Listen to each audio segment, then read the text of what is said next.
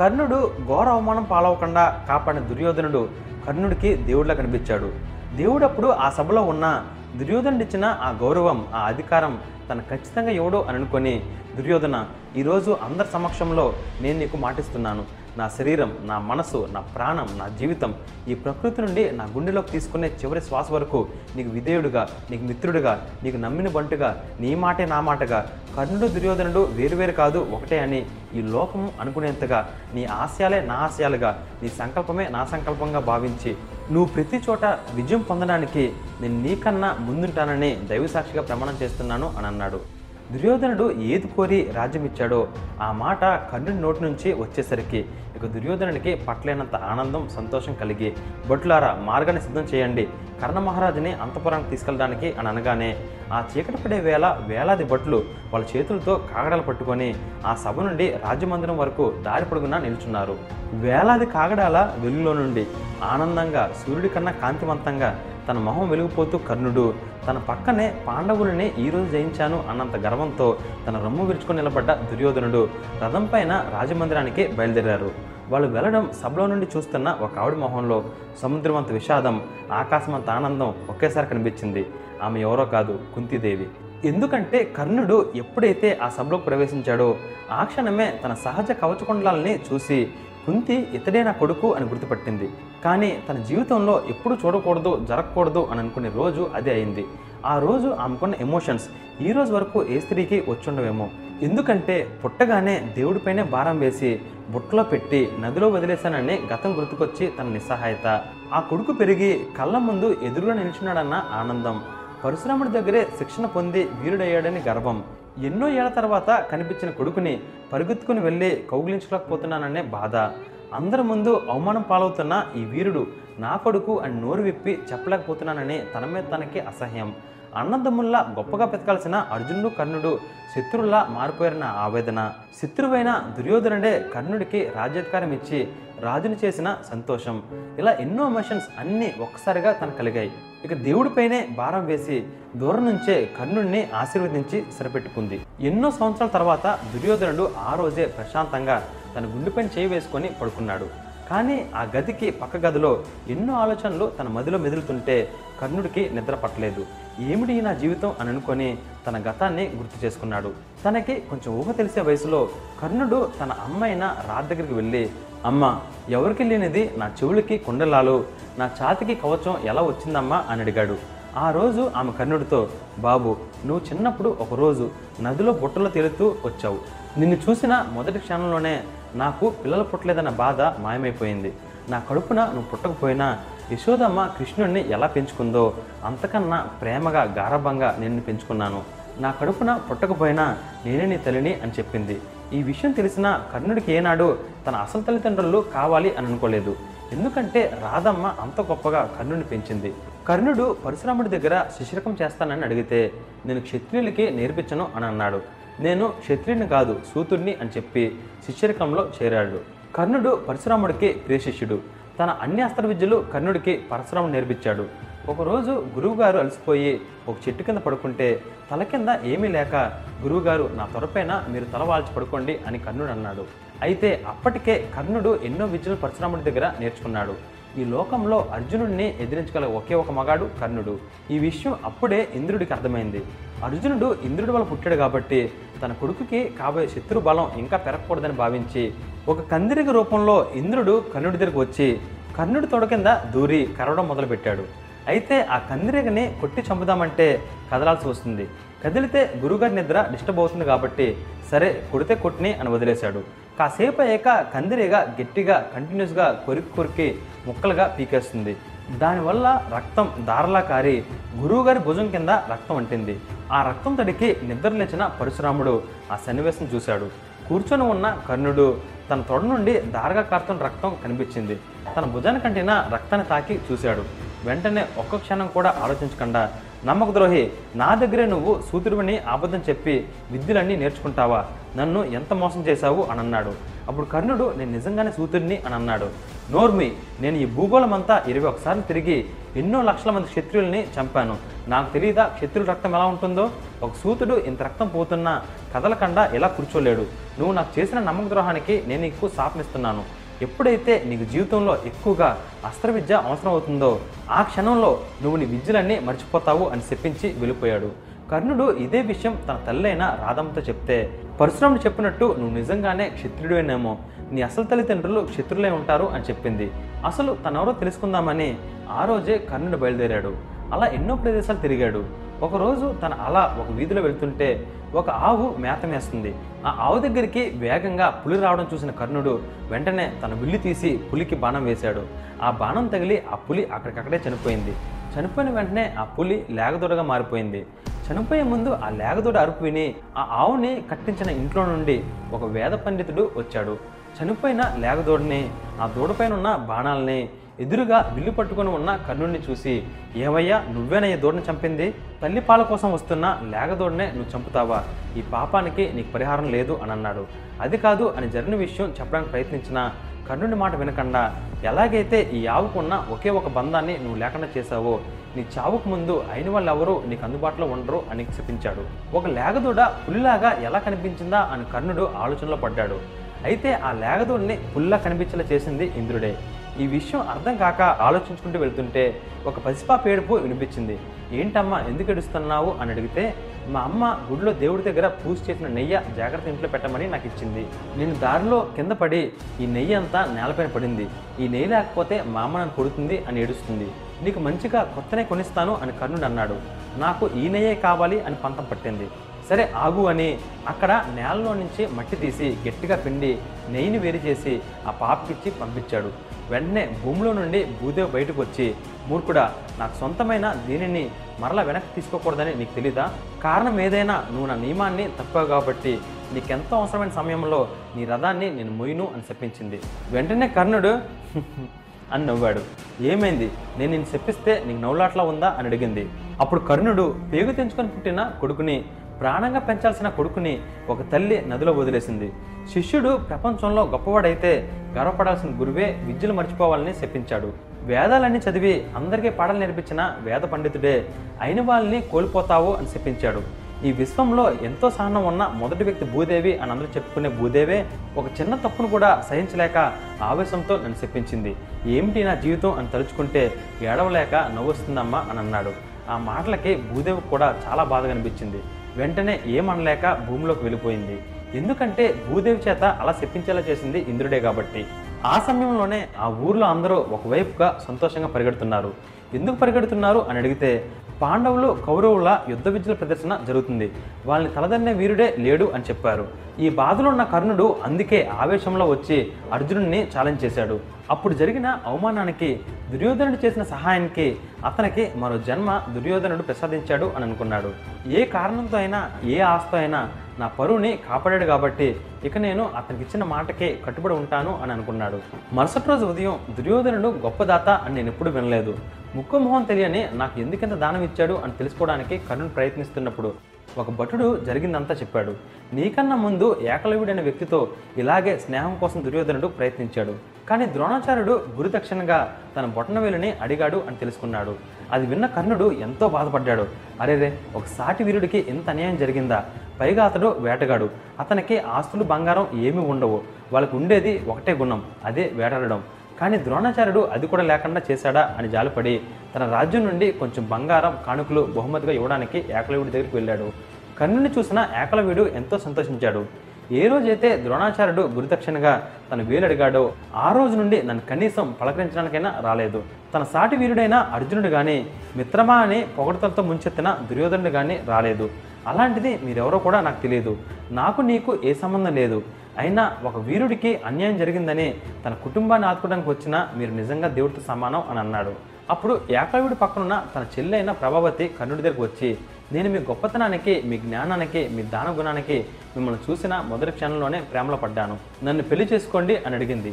అలానే వాళ్ళిద్దరికీ పెళ్ళయింది.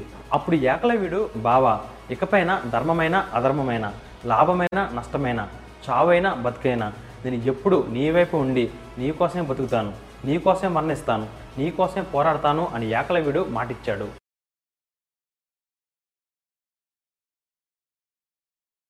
దుర్యోధన మొన్న యుద్ధ విద్య ప్రదర్శన సభలో గురువుగారికి ఎదురు మాట్లాడి కర్ణుడిని రాజుని చేశావు. ద్రోణాచార్యుడు చాలా శక్తివంతుడు, శక్తివంతులతో శత్రుత్వం ఎప్పుడు మంచిది కాదు. వెళ్ళు, ఆయన మంచిగా చేసుకో, ఎప్పటికైనా మనకు అతను ఉపయోగపడతాడు అని శకుని చెప్పాడు. సరే అని బంగారం, వెండి, వజ్రాలు, వైడూర్యాలు, బహుమతులు అన్నీ తీసుకొని ద్రోణాచార్యుడి దగ్గరికి కౌరవులు 100 మంది వెళ్ళి, ఆచార్యదేవ మీకోసం ఈ బహుమతులు తెచ్చాము, ఇవి గురుదక్షిణగా స్వీకరించండి అని అన్నాడు. అప్పుడు ద్రోణాచార్యుడు నవ్వి, నాకు కావాల్సిన గురుదక్షిణ ఇది కాదు, నేను అడిగింది ఇస్తారా అని అడిగాడు. అడగండి, ఏదైనా తెస్తాము అని అన్నారు. అప్పుడు పక్కనే పాండవులు కూడా ఉన్నారు. ద్రోణాచార్యుడు తన గతాన్ని చెప్పడం మొదలుపెట్టాడు. ఫ్రెండ్స్, హెయిర్కి సంబంధించిన అన్ని సమస్యలకి ఆయుర్ష వాళ్ళ దగ్గర ఎక్స్ట్రాడినరీ ఆయుర్వేద ప్రొడక్ట్స్ ఉన్నాయి. వాటిలో హైలైట్ ప్రొడక్ట్ ఆయుర్ష వాళ్ళ long and strong hair oil. అది వాడిన వాళ్ళకి ఇమ్మీడియట్గా హెయిర్ ఫాల్ ఆగిపోతుంది, జుట్టు హెల్దీగా బల్కీగా పెరుగుతుంది. నేను కూడా అవి యూజ్ చేస్తున్నాను. ఆ ప్రొడక్ట్స్ మీకు కావాలి అని అనుకుంటే ఈ స్క్రీన్పై కనిపిస్తున్న నెంబర్స్కి కాల్ చేయండి లేదా అమెజాన్లో బుక్ చేయండి. అమెజాన్ లింక్ ఈ వీడియో కింద ఉన్న డిస్క్రిప్షన్లో ఇచ్చాను. Definitely try it. పాంచాల దేశం యువరాజైన ద్రుపదుడు, ద్రోణాచార్యుడు చిన్నప్పుడు ప్రాణ స్నేహితులు. కలిసి పెరిగారు, కలిసి తిన్నారు, కలిసి శస్త్ర విద్యలు నేర్చుకున్నారు. ద్రోణాచార్యుడు తెచ్చిన భోజనాన్ని రోజు సమానంగా పంచుకొని ఇద్దరు తినేవారు. చిన్నప్పుడు ఎన్నోసార్లు ద్రుపదుడు, మిత్రమా, నేను పెద్దయ్యి రాజయ్యాక నా రాజ్యంలో సగభాగం నీకు సమానంగా రాసిస్తాను అని అనేవాడు. కాలం గడిచింది. కొన్ని రోజుల తర్వాత ద్రుపదుడు తన రాజ్యానికి వెళ్ళిపోయాడు. ఇద్దరు పెద్దవాళ్ళయ్యారు. ద్రుపదుడు రాజయ్యాడు. కానీ కాలం కలిసి రాక ద్రోణాచార్యుడు పేదవాడిగానే మిగిలిపోయాడు. పెళ్ళయ్యి కొడుకు పుట్టడం వల్ల ఇంకా ఖర్చులు పెరిగి ఏమీ లేనంత పేదవాడయ్యాడు. అప్పుడు ద్రోణాచార్యుడు భార్య, స్వామి, ద్రుపదుడు నీ స్నేహితుడే కదా, మన పరిస్థితి తెలిస్తే మనకు సహాయం చేయకుండా ఉండడు, కాబట్టి ఒకసారి ఆయన వెళ్ళి కలవండి అని ఎన్నోసార్లు బతిమలాడితే చివరగా స్నేహితుడిని సాయం అడ్డానికి బయలుదేరాడు. అక్కడికి వెళ్ళగానే నన్ను రాచమర్యాదలతో గౌరవిస్తాడేమో, నాకు సగ రాజ్యం ఇస్తాను అని అనేవాడు. నాకు రాజ్యాలు, పదవులు ఏమీ అవసరం లేదు, 4 ఆవులను ఇస్తే చాలు, వ్యవసాయం చేస్తూ నా కుటుంబాన్ని నడుపుకుంటాను అని మొహమాటంతో కూడిన ఆశతో వెళ్ళాడు. ద్రుపదుడి దగ్గరికి వెళ్ళేసరికి తన చుట్టూ 4 స్త్రీలతో సరసమాడుతూ మద్యమత్తులో ఉన్నాడు. మిత్రమా, బాగున్నావా, నేను చిన్నటి స్నేహితుడిని ద్రోణని అని పలకరించాడు. ఎవరు, నా స్నేహితుడువా? నీ మొహం నేనెప్పుడు చూడలేదు, నీ పేరు నేనెప్పుడు వినలేదు, చూడ్డానికి బ్రాహ్మణులో ఉన్నావు, స్నేహితుడని చెప్పి ముష్టడుక్కోవడానికి వచ్చావా? ఎవరక్కడ? ఈ ముష్టి బ్రాహ్మణుడిని ఇక్కడి నుంచి బయటకు ఈడ్చేయండి అని భటుల్ని పిలిచాడు. ద్రోణుడు ఆశ్చర్యపోయాడు. నా చిన్ననాటి స్నేహితుడు ద్రుపదుడా ఇలా మాట్లాడుతుంది అని అవమానం తట్టుకోలేకపోయాడు. ఈ ముష్టి బ్రాహ్మణుడి దగ్గరే నువ్వు ముష్టిలా చేస్తాను అని శపథం చేశాడు. బాధతో కూడిన ఆవేశంతో అక్కడి నుండి వెళ్ళిపోయాడు. నాకు గురుదక్షిణగా ఆ ద్రుపదుడిని తీసుకొచ్చి నా కాళ్ళ దగ్గర పడేయండి అని కౌరవుల్ని అడిగాడు. అదెంత పని ఆచార్య, సాయంత్రానికల్లా వాడి తల మీ కాళ్ళ దగ్గర ఉంటుంది అని చెప్పి దుర్యోధనుడు ద్రుపదుడి దగ్గరికి వెళ్ళాడు. సాయంత్రం అయింది. 100 మంది కౌరవులు ద్రోణాచార్య దగ్గరికి తిరిగి వచ్చారు. నల్లని మొహాలతో, ఒంటి నిండా గాయాలతో అలిసిపోయి వచ్చారు. ఏమైంది దుర్యోధన అని అడిగితే, ఆచార్య, ఆ ద్రుపదుడు మీతో కలిసి శస్త్రవిద్యలు నేర్చుకున్నాడని చెప్పారు. మీరు చెప్పినట్టే ద్రుపదుడు చాలా శక్తివంతుడు, ఖచ్చితంగా మీకన్నా శక్తివంతుడే. అతని సైన్యాన్ని చూస్తేనే మేము సగం చచ్చాం, వాడితో పోరాడి మేము గెలవలేకపోయాం, ఎవరూ అతను జయించలేరు అని దుర్యోధనుడు అన్నాడు. ఆచార్య, మీరు అనుమతిస్తే నేను వెళ్ళి వాడిని తీసుకొస్తాను అని అర్జునుడు అన్నాడు. ఎంతమంది సైన్యాన్ని తీసుకెళ్తున్నావు అర్జున అని ద్రోణాచార్యుడు అడిగితే, ఎంతమంది సైన్యమా, నాకు నేనే సైన్యం, నా బలం భీముడు, మేమిద్దరం వెళ్తాము అని చెప్పి వెళ్ళారు. అర్జునుడు భీముడితో కలిసి యుద్ధానికి వస్తున్నాడని ద్రుపదుడు తెలిసి తన సైన్యంలో కొంత భాగంతో సిద్ధంగా ఉన్నాడు. మరుసటి రోజు ఉదయం అయింది. ఒకవైపు 100 ఏనుగులు, 200 గుర్రాలు, 500 సైనికులతో ద్రుపదుడు సిద్ధంగా ఉన్నాడు. మరోవైపు అర్జునుడు, భీముడు మాత్రమే ఉన్నారు. అసలు వీళ్ళు ఏం చేస్తారో చూద్దామని తన సైన్యానికి వెనుకున్న రథంలో నిల్చొని ద్రుపదుడు చూస్తున్నాడు. భీముడు అర్జునుడితో, అర్జున, ఏమిటి పథకం అని అడిగాడు. పథకం లేదు, ఏమీ లేదు, నీకు ఇష్టమైన ఆట, కొండని పిండి చేయడం. ముందు వెనక చూడక కేవలం ఆ 100 ఏనుగుల్ని నువ్వు చూసుకో, నీకు దారి ఏర్పరిచి నీకు అడ్డు లేకుండా నేను చూసుకుంటాను, అది కూడా నిల్చున్న ప్రదేశం నుండి ఒక్కడికి కూడా పక్క కదలకుండా. నువ్వు విజృంభించి భీమా అని అనగానే భీముడు హల్క్లాగా తన గుండెలను చరిచి గద పట్టుకొని పరిగెత్తడం మొదలెట్టాడు. అర్జునుడు తన విల్లు తీసుకొని ఎక్కుపెట్టి భీముడికి ఏ గుర్రం కానీ ఏ సైనికుడు కానీ కనీసం భీముడికి 10 అడుగుల దగ్గరికి కూడా రానియకుండా తన బాణాలతో అడ్డుకుంటున్నాడు. భీముడు వెళ్ళే దారిలో ఎవరు అడ్డు రాలేకపోతున్నారు.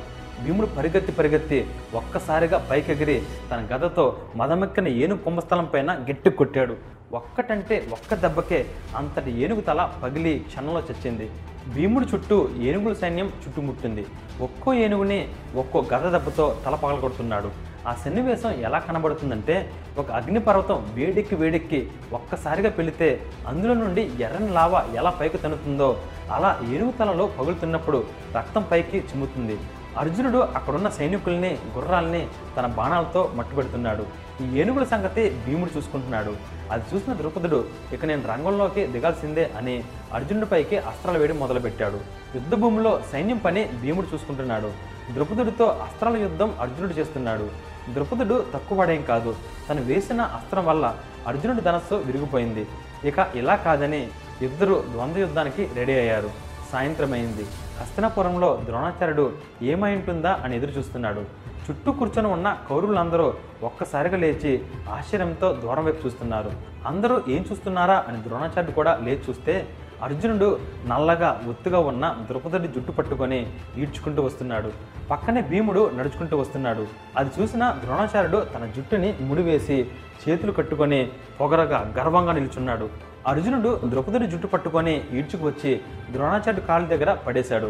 ద్రోణ, నేను నీ మిత్రుణ్ణి, నాకు ప్రాణభిక్ష పెట్టు అని అడిగాడు. అప్పుడు ద్రోణాచార్యుడు, నేనే ఒక ముష్టి బ్రాహ్మణుణ్ణి, నన్ను నువ్వు ప్రాణముష్టడుతున్నావా ద్రౌపద అని అన్నాడు. నన్ను క్షమించు ద్రోణ, నా రాజ్యం అంతా నీకు ఇచ్చేస్తాను, నన్ను వదిలే అని ఏడవడం మొదలుపెట్టాడు. మిత్రుడి కళ్ళల్లో కన్నీళ్లు చూసిన ద్రోణాచార్యుడు కరిగిపోయాడు. మిత్రమా, నన్ను క్షమించు, నీ రాజ్యం వద్దు, ఏం వద్దు, నువ్వు తప్పు తెలుసుకున్నావు, అదే సంతోషం. నువ్వు క్షేమంగా వెళ్ళి నీ రాజ్యాన్ని పరిపాలించుకో.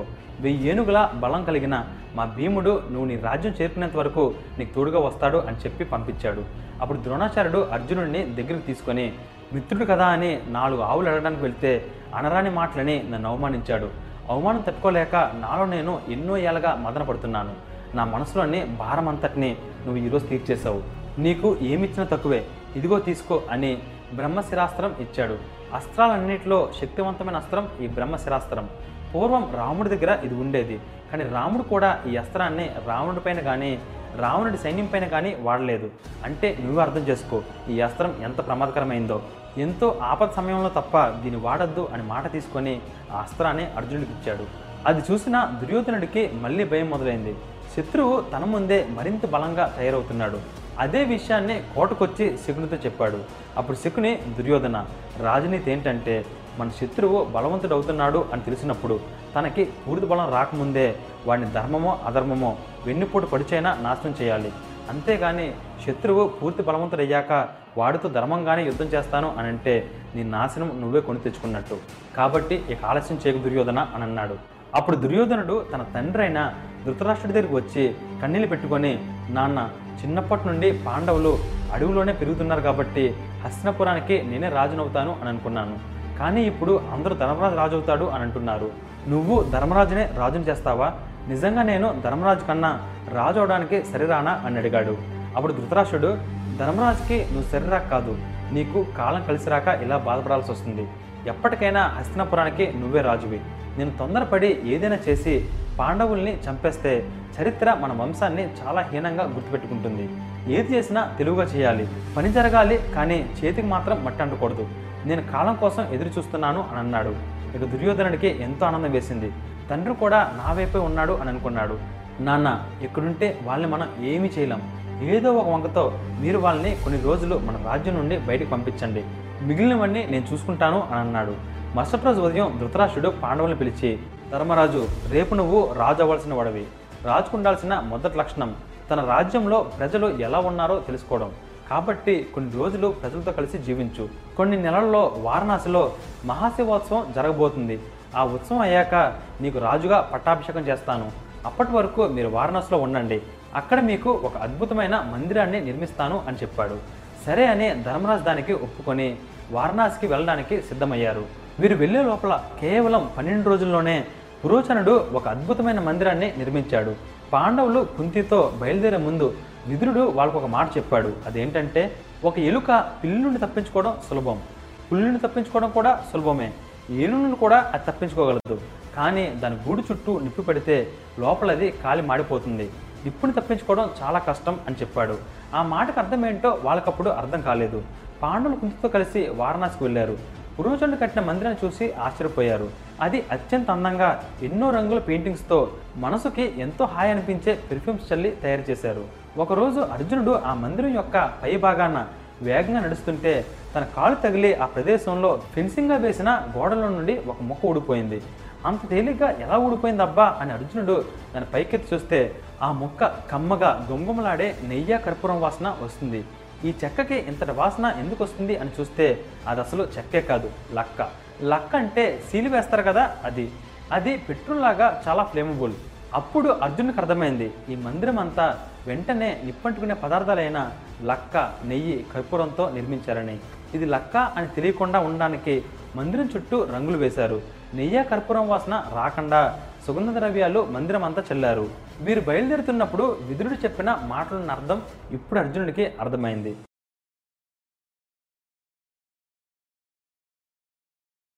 విరిగిన మొక్కల నుండి వస్తున్న కర్పూరం, నెయ్యి వాసన వల్ల సందేహం వచ్చి మందిరం అంతా పరీక్షించి చూస్తే మొత్తం మందిరం లక్కతో, నెయ్యితో, కర్పూరంతో కట్టించారని అర్థమైంది. ఆ ఇంటికి కూడా ఒక్కటే చిన్న ద్వారం ఉంది. ఇంటి నుండి బయటకు రావాలంటే ఆ ఒక్క తలపే దారి. మమ్మల్ని ఇంట్లో ఎలకల్లాగా ట్రాప్ చేసి నిప్పంటించి చంపడానికి కౌరవులు పండిన పన్నాగం ఇది అని అర్థమైంది. వెంటనే కనకన్ అనే వ్యక్తి చేత కేవలం ఒక నెల రోజుల్లోనే అడవిలో నుండి ఆ మందిరానికి రహస్య స్వరంగ మార్గాన్ని భూమిలో నుండి తవ్వించారు. ఇక మహాశివుడు ఉత్సవం రానే వచ్చింది. రాత్రైంది, అందరూ నిద్రపోతున్నారు. అర్జునుడి చంపపైన ఏదో ఒక చినుకు పడి కొంచెం కాలినట్టు అనిపించింది. ఏంటా అని లేచి చూస్తే ఆ మందిరం అన్ని వైపులా ఒకేసారి కాలిపోతుంది. వెంటనే పాండవులు, కుంతి అందరూ లేచి కనకం తవ్విన రహస్య స్వరంగ మార్గంలోకి వెళ్ళి తలుపు మూసేశారు. కానీ లక్క బాగా కాలడం వల్ల వచ్చిన పొగకి తట్టుకోలేక అందరూ స్పృహ కోల్పోయారు, ఒక్క భీముడు తప్ప. అప్పుడు భీముడు కుంతిని భుజం మీద వేసుకొని నకుల సహదేవుల్ని చంకలో పెట్టుకొని, ధర్మరాజు అర్జునుడి వస్త్రాలను రెండు చేతులతో పట్టుకొని, మదబ్డేనుగు ఆవేశంగా అడవుల్లోకి పరిగెడితే ఎలా పరిగెడుతుందో అలాగా కేవలం 12 నిమిషాల్లోనే ఆ 8వ స్వరంగం నుండి బయటకు వచ్చేశాడు. అది ఒక దట్టమైన అడవి. ఆ అడవిలో కొంచెం దూరం నడిచి అందరినీ ఒక చెట్టు కింద పడుకోబెట్టి కాపలా కాయడం మొదలుపెట్టాడు. ఇంతలో ఒక అందమైన స్త్రీ భీముని చూసి తన ముందుకొచ్చి, వీరా, నీ అందాన్ని చూసి నేను మైమరిచిపోయాను. నీ అంత అందగాడిని నేను ఎప్పుడు చూడలేదు. నిన్ను చూడగానే నేను ప్రేమలో పడిపోయాను. నన్ను వివాహం ఆడు అనంది. కానీ భీముడు ఆమెని తిరస్కరించాడు. అప్పుడు ఆ స్త్రీ, వీరా, నువ్వు నన్ను వివాహం చేసుకోకపోయినా పర్లేదు, ముందుగా మనం ఇక్కడ నుండి వెళ్ళిపోదాం. ఎందుకంటే ఇక్కడ హిడంబాసురుడు అనే ఒక రాక్షసుడు ఉన్నాడు. వాడు నరవాసన పసిగట్టగలడు. ఏ క్షణంలో అయినా వాడు ఇక్కడికి రావచ్చు. దయచేసి నా మాట విను అని హెచ్చరించింది. అప్పుడు భీముడు, అసలే నేను ఆవేశంలో ఉన్నాను, ఎవడొస్తాడో రమ్మను, వాడు సదా తీర్చేస్తాను అని అన్నాడు. ఎదురుగా చూస్తే ఆకలితో ఉన్న హిడంబాసురుడు కనిపించాడు. భీముడిని చూస్తే తనకి చాలా ముచ్చటేసింది. ఆ 5 ఒక ఆహారం అయితే భీముడు ఒకడే ఒక ఆహారంగా అనిపించాడు. వెంటనే ఇద్దరికి ద్వంద్వ యుద్ధం మొదలైంది. వీరిద్దరి యుద్ధం జరిగే పోరాటం వల్ల వచ్చే శబ్దానికి అందరూ నిద్రలేచారు. ఏం జరుగుతుందని కుంతి అడిగితే పక్కన ఉన్న స్త్రీ, ఆ రాక్షసుడు మీ కుమారుడితో పోరాటం చేస్తున్నాడు అత్తయ్య అనంది. ఎవరమ్మా నువ్వు నన్ను అత్తయ్య అని అంటున్నావు అని అడిగింది. నా పేరు హిడింబి, నేను ఆ రాక్షసుడి చెల్లెల్ని. మీ కుమారుని చూసి ప్రేమించి ఇలా అందమైన స్త్రీల మారువేషంలో వచ్చాను. మీరేమి కంగారు పడొద్దు, మీ అబ్బాయికి ఏమీ కాదు. మా అన్నయ్యని తట్టుకొని 5 నిమిషాలు బతికి ఉన్నాడంటే ఖచ్చితంగా మీ అబ్బాయి గెలుస్తాడు. కొంచెం సేపటికి భీముడు ఆ హిడంబాసురుడిని చంపేశాడు. అప్పుడు హిడంబి ఏడవడం మొదలుపెట్టింది. నాకంటూ ఉన్నది నా అన్న ఒక్కడే, వాడిని నువ్వు చంపేశావు, నా ప్రేమని తిరస్కరించావు, నా అనే వాళ్ళని, నా ప్రేమని నువ్వు దూరం చేశావు అని ఏడవడం మొదలుపెట్టింది. అప్పుడు కుంతి, భీమ, ఈమె రాక్షసు కన్నే కావచ్చు, కానీ ప్రేమ ఏమని మనిషిలా మార్చేసింది. అందుకే మనల్ని రాక్షసుడైన తన అన్న నుండి కాపాడడానికి ప్రయత్నించింది. నువ్వు ఈమెని వివాహం చేసుకో అని కొడుకుని ఒప్పించింది. కానీ ఒక షరతు పెట్టింది. అదేంటంటే రాక్షసులకి రాత్రిపూట శక్తి చాలా ఎక్కువగా ఉంటుంది. కాబట్టి పగలంతా ఈ అడవులో నువ్వు కాపురం చేసినా రాత్రి అవగానే నా కొడుకుని నా దగ్గరికి పంపించాలి అని చెప్పింది. ఇప్పుడు ఏం చేద్దామన్నయ్యా అని అర్జునుడు ధర్మరాజుని అడిగాడు. కొన్ని రోజులు ఎవరికి తెలియకుండా ఇక్కడే మనం ఉందాం. పరిస్థితులు చక్కబడేంత వరకు ఇక్కడే ఉండి మనం బయలుదేరదాం. ప్రస్తుతం మనం ఒంటరి వాళ్ళం. మనకి రాజ్యం, సైన్యం, బలం, బలగం ఏమీ లేవు. ఇవన్నీ మనం ఏర్పరచుకున్నాకే మనం మళ్ళీ హస్తినాపురానికి వెళ్దాం. ఎందుకంటే ఆల్రెడీ మనపైన హత్య ప్రయత్నం జరిగింది. ఇప్పుడు మనం బ్రతికే ఉన్నామని తెలిస్తే మనల్ని వాళ్ళు డైరెక్ట్గానే చంపేస్తారు. సో కాలం కలిసి వచ్చేంత వరకు మనం వెయిట్ చేద్దాం అని అన్నాడు. భీముడు హిడింబని పెళ్లి చేసుకోవడానికి ఒక షరతు పెట్టాడు. అదేంటంటే మనకి కొడుకు పుట్టేంత వరకే నేను నీతో కాపురం చేస్తాను, ఆ తర్వాత నిన్ను వదిలి వెళ్ళిపోతాను అని చెప్పాడు. దానికి హిడంబి ఒప్పుకుంది. ఇక్కడ హస్తినపురంలో పాండవులు చనిపోయారని ప్రజలంతా అనుకుని ఎంతో బాధపడుతున్నారు. దుర్యోధనుడు కూడా చాలా బాధపడుతున్నట్టుగా నటిస్తున్నాడు. కానీ తను ఎప్పటి నుంచో కోరుకున్నది జరిగిందని, ఇక తనకి ఎదురు లేదని, హస్తినపురానికి ఒక్కడే రాజు అది నేనే అని గర్వంతో కూడిన ఆనందంతో తనున్నాడు. రోజులు గడిచాయి. హిడంబకి భీముడికి ఒక కొడుకు పుట్టాడు. ఆ కొడుకే ఘటోత్కచుడు. ఇక అడవి నుండి బయటికి వెళ్లాల్సిన సమయం వచ్చిందని పాండవులు కుంతితో కలిసి వేరే చోటుకు వెళ్ళడానికి సిద్ధమయ్యారు. భీముడు హిడంబి ఘటోత్కచుని వదిలి అన్నలతో కలిసి బయటకు వచ్చేశాడు. ఒక ఊళ్ళో ఒక బ్రాహ్మణుడు వాళ్ళకి తన ఇంట్లో ఆశ్రయం ఇచ్చాడు. పాండవులంతా బ్రాహ్మణుల్లాగా మారువేషం వేసుకొని రోజు భిక్షాటనకే వెళ్ళేవారు. ఒకరోజు వాళ్ళకి ఆశ్రయం ఇచ్చిన బ్రాహ్మణుడు ఒక గదిలో కూర్చొని గట్టిగా అరవడం కుంతి చూసింది. ఎందుకని మీరు ఇంత బాధపడుతున్నారు అని అడిగింది. ఈ ఊరు బయట కొండ గుహలో బకాసురుడు అనే ఒక రాక్షసుడు ఉన్నాడు. వాడికి ఆకలి వేసినప్పుడల్లా మా ఊళ్ళో మనుషుల్ని దొరికిన వాళ్ళని దొరికినట్టు చంపి తినేసేవాడు. అప్పుడు మా ఊరు వాళ్ళంతా వెళ్ళి వాడితో ఒక ఒప్పందం చేసుకున్నాం. అదేంటంటే, నువ్వు కనుక ఇలా మా ఊరి మీద పడి మనుషులు తింటే కొన్ని రోజులకి నువ్వు తినడానికి మనుషులు అనేవారే మిగలరు. కాబట్టి ప్రతి వారం ఒక పెద్ద ఎడ్లు బండి నిండా అన్నం, దానికి బలమైన 2 ఎడ్లను కట్టి పంపిస్తాము, మమ్మల్ని వదిలే అని అన్నారు. నాకు అన్నం సరే, మనిషి మాంసం రుచి చూసిన నాకు పెరుగడం లేకుండా అన్నం తింటే ఎలా అసంపూర్ణంగా ఉంటుందో అలా ఉంటుంది. ఆ ఎడ్ల బండితో పాటు ఒక మనిషిని కూడా పంపండి అని అన్నాడు. సరే అని ఆ ఊరు వాళ్ళు ఒప్పుకొని వారానికి ఒక ఇంటి నుండి ఒక మనిషిని పంపిద్దామని నిర్ణయించుకున్నారు. ఈరోజు నా వంతు, నేనే ఎడ్ల బండి తీసుకొని వెళ్ళాలి అని అన్నాడు. మీరు మాకు ఆశ్రయం ఇచ్చారు, మీరు భయపడాల్సిన అవసరం ఏం లేదు, మీకు బదులుగా నా కుమారుడు వెళ్తాడు అని అంది. అలా వెళ్తే నీ కుమారుడిని చంపేస్తాడమ్మా అని అంటే, చనిపోతాడో లేదా రుచికరమైన భోజనం కోసం ఎదురు చూస్తున్న బకాసురుడికి చావుని నా కొడుకు రుచి చూపిస్తాడో మీరే చూద్దరు కానీ అని అంది. భీమా, మన ఇంటి బయట ఒక ఎడ్ల బండి ఉంది, ఆ బండిని ఈ ఊరు బయట ఉన్న కొండ గుహ దగ్గర తీసుకుని వెళ్ళు అని కుంతీదేవి చెప్పింది. సరే అమ్మ అని బయటకు వచ్చి చూస్తే ఒక పెద్ద ఎడ్ల బండి కనిపించింది.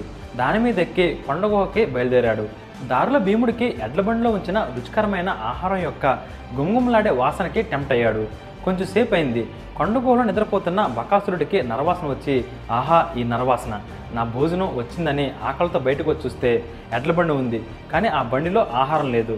పాత్రలన్నీ ఖాళీగా ఉన్నాయి. ఆ ఎడ్ల బండి పైన భీముడు నిద్రపోవడం చూసి నిద్ర లేపి, నా ఆహారం ఏది అని భీముడిని అడిగితే, నేనే ఆకలేసి తినేశాను, ఆ ఆహారం అంతా నా కడుపులో ఉంది, ఇప్పుడు నువ్వు నన్ను తింటే ఆహారంతో నిండుగా ఉన్న నరమాంసం నీకు చాలా రుచిగా అనిపిస్తుంది, నన్ను తినురా అని భీముడు అన్నాడు. సరే అని తినడానికి నోరు తెరిచి భీముడి దగ్గరకు వస్తే బకాసురుడికి ఒక పెద్ద శబ్దం వినిపించింది. ఆ శబ్దం ఏమిటో అతనికి అర్థం కాలేదు. కిందకు చూస్తే తన ముక్కు నుండి రక్తం కారుతుంది. అప్పుడు అర్థమైంది, ఆ శబ్దం భీముడు తన ముక్కు మీద గట్టిగా గుద్దిన శబ్దం అని. ఇక తనకి కోపం వచ్చి భీముడిని చంపడానికి ప్రయత్నించాడు. భీముడు గద తీసుకొని వాడితో యుద్ధం చేయడం మొదలుపెట్టాడు. వీరిద్దరి మధ్య జరుగుతున్న యుద్ధానికి వచ్చే శబ్దానికి ఊళ్ళో ఉన్న ప్రజలందరూ భయంతో వణికిపోతున్నారు. కానీ బకాసురుడితో పోరాడే సత్తా ఉన్న మగాడు మన ఊరికి వచ్చాడని చాలా సంతోషించారు. సాయంత్రం అయ్యేసరికి ఎడ్ల బండి ఊరిలోకి తిరిగి వచ్చింది. కానీ దానిపైన భీముడు లేడు. ఆ ఎడ్ల బండికి వెనక ఉన్న తొట్టులో ఒక పెద్ద తల కనిపించింది. ఆ ఎడ్ల బండి వెనకాల గద తీసుకొని రొమ్ము విరుచుకొని ఒక వ్యక్తి వస్తున్నాడు. అతడే మన భీముడు. అంటే బకాసురుడి తల నరికి ఎడ్ల బండిలో పెట్టి భీముడు తిరిగి వచ్చాడు. ఇక ఆ ఊర్లో ప్రజల ఆనందానికి హద్దులే లేవు. సాక్షాత్తు దేవుళ్లే బ్రాహ్మణ వేషంలో మన ఊరికి వచ్చారు అని సంతోషపడ్డారు. తరువాత కొన్ని రోజులకి ఊర్లో అందరూ పక్క ఊరికి వెళ్ళడానికి తయారవుతున్నారు. అందరూ ఎక్కడికి వెళ్తున్నారు అని అర్జునుడు అడిగితే, పక్క ఊరిలో మన మహారాజు తన కూతురికి స్వయంవరం ఏర్పాటు చేశాడు, అక్కడ అందరికీ పంచభక్ష పరమాణాలతో విందు కూడా ఏర్పాటు చేశారు అని చెప్పాడు. పంచభక్ష పరమాణాలు అనే మాట వినగానే భీముడు టెంప్ట్ అయ్యాడు. అర్జున, మనం కూడా వెళ్దాం, విందు భోజనం చేసి చాలా రోజులైంది, కాదనక అర్జున అని అర్జునుడిని ఒప్పించి భీముడు అర్జునుడు అక్కడికి వెళ్ళారు. అక్కడికి వెళ్ళాక వాళ్ళకి అర్థమైంది, వాళ్ళు కొన్ని సంవత్సరాల క్రితం ద్రోణాచార్యుడి కోసం యుద్ధం చేసి ఓడించిన ద్రౌపది కూతురి యొక్క ద్రౌపది యొక్క స్వయంవరం వదని. భీముడు కడుపునిండా తినేసి స్వయంవరం జరిగే అతిపెద్ద సభకే వచ్చాడు. పైన కోటమందిరం బాల్కనీలో స్వయంవరం జరుగుతుంది. స్వయంవరం జరుగుతున్న ప్రదేశానికి 200 అడుగుల కింద ఒక పెద్ద చెరువు ఉంది. ఆ చెరువులో అత్యంత వేగంగా ఈదే ఒక చేప కనిపించింది. స్వయంవరం షరతులు ఏంటంటే, ఎక్కడి నుండైనా 200 అడుగుల దూరం నుండి నీటిలో అత్యంత వేగంగా క్షణకాలంలో తన దిశను మార్చుకోగల ఈ చేపని బాణంతో కొట్టాలి. ఒక్కొక్కరికి 5 అవకాశాలు మాత్రమే. సరే అని అందరూ స్వయంవరం జరిగే ప్రదేశానికి ఒక్కొక్కరుగా క్షత్రులందరూ ప్రయత్నిస్తున్నారు. కానీ ఒక్కరు కూడా కొట్టలేకపోయారు. ఆ సభలో దుర్యోధనుడు కర్ణుడితో కలిసి వచ్చాడు. అప్పుడు కర్ణ నీ వంతు అని అన్నాడు. కర్ణుడికి స్వయంవరానికే రావడం అసలు ఇష్టం లేదు. కేవలం దుర్యోధనుడు ఈ స్వయంవరం గెలిచి కర్ణుడు ద్రౌపదిని పెళ్లి చేసుకుంటే కట్నం కింద అతిపెద్ద సైన్యం ఉన్న పాంచాల దేశం తన గుప్పెట్లోకి వస్తుందనే దురాశతో తీసుకొచ్చాడు. కర్ణుడు బాణం ఎక్కుపెట్టాడు. ఆ నీటిలో చేప స్పష్టంగా కనిపించట్లేదు. తన తండ్రి అయిన సూర్యుడు ఇంకా ప్రకాశవంతంగా వెళ్లడం మొదలుపెట్టాడు. కర్ణుడు ఆ చేపకి గురిపెట్టాడు. వెంటనే ఇంద్రుడు సూర్యుడికి అడ్డంగా మేఘాలను పంపాడు. సభంతా వెలుతురు లేకుండా పోయింది. అందువల్ల చేప సరిగ్గా కనిపించక కర్ణుడు వేసిన 5 బాణాలు మిస్ అయ్యాయి. ఇంకా ఎవరైనా ఉన్నారా అని అడిగితే ఎవ్వరూ నోరు మెదపలేదు. అప్పుడే ద్రౌపది కోట్లో నుండి బయటకు వచ్చింది. ఆమె అందరిని చూసి సభలో ఉన్న వాళ్ళందరూ ఆశ్చర్యపోయారు. ఈ సౌందర్యవతి అయిన ద్రౌపదిని స్వయంవరంలో గెలుచుకున్న వీరుడు ఈ చుట్టుపక్కల ఉన్న 40 రాజ్యాల్లో ఒక్కడు కూడా లేడా అని అనగానే ఉన్నాడు అని భీముడు అరిచాడు. అందరూ భీముడి వైపు చూశారు. నేను కాదు ఇతను అని చూపించాడు. ఏంటి భీమ ఇలా చేశావు అని అర్జునుడు అడిగితే మనం కౌరవుల్ని గెలవాలి అని అంటే ఇదొక్కటే సరైన దారి, నువ్వు వెళ్ళు అని అన్నాడు. హాయ్ ఫ్రెండ్స్, ఇప్పుడు అమెజాన్లో నేను రాసిన book English version life is an art and Telugu version జీవించిన ఒక కళ అనే బుక్స్ క్యాష్ ఆన్ డెలివరీకి అమెజాన్లో అవైలబుల్ ఉన్నాయి.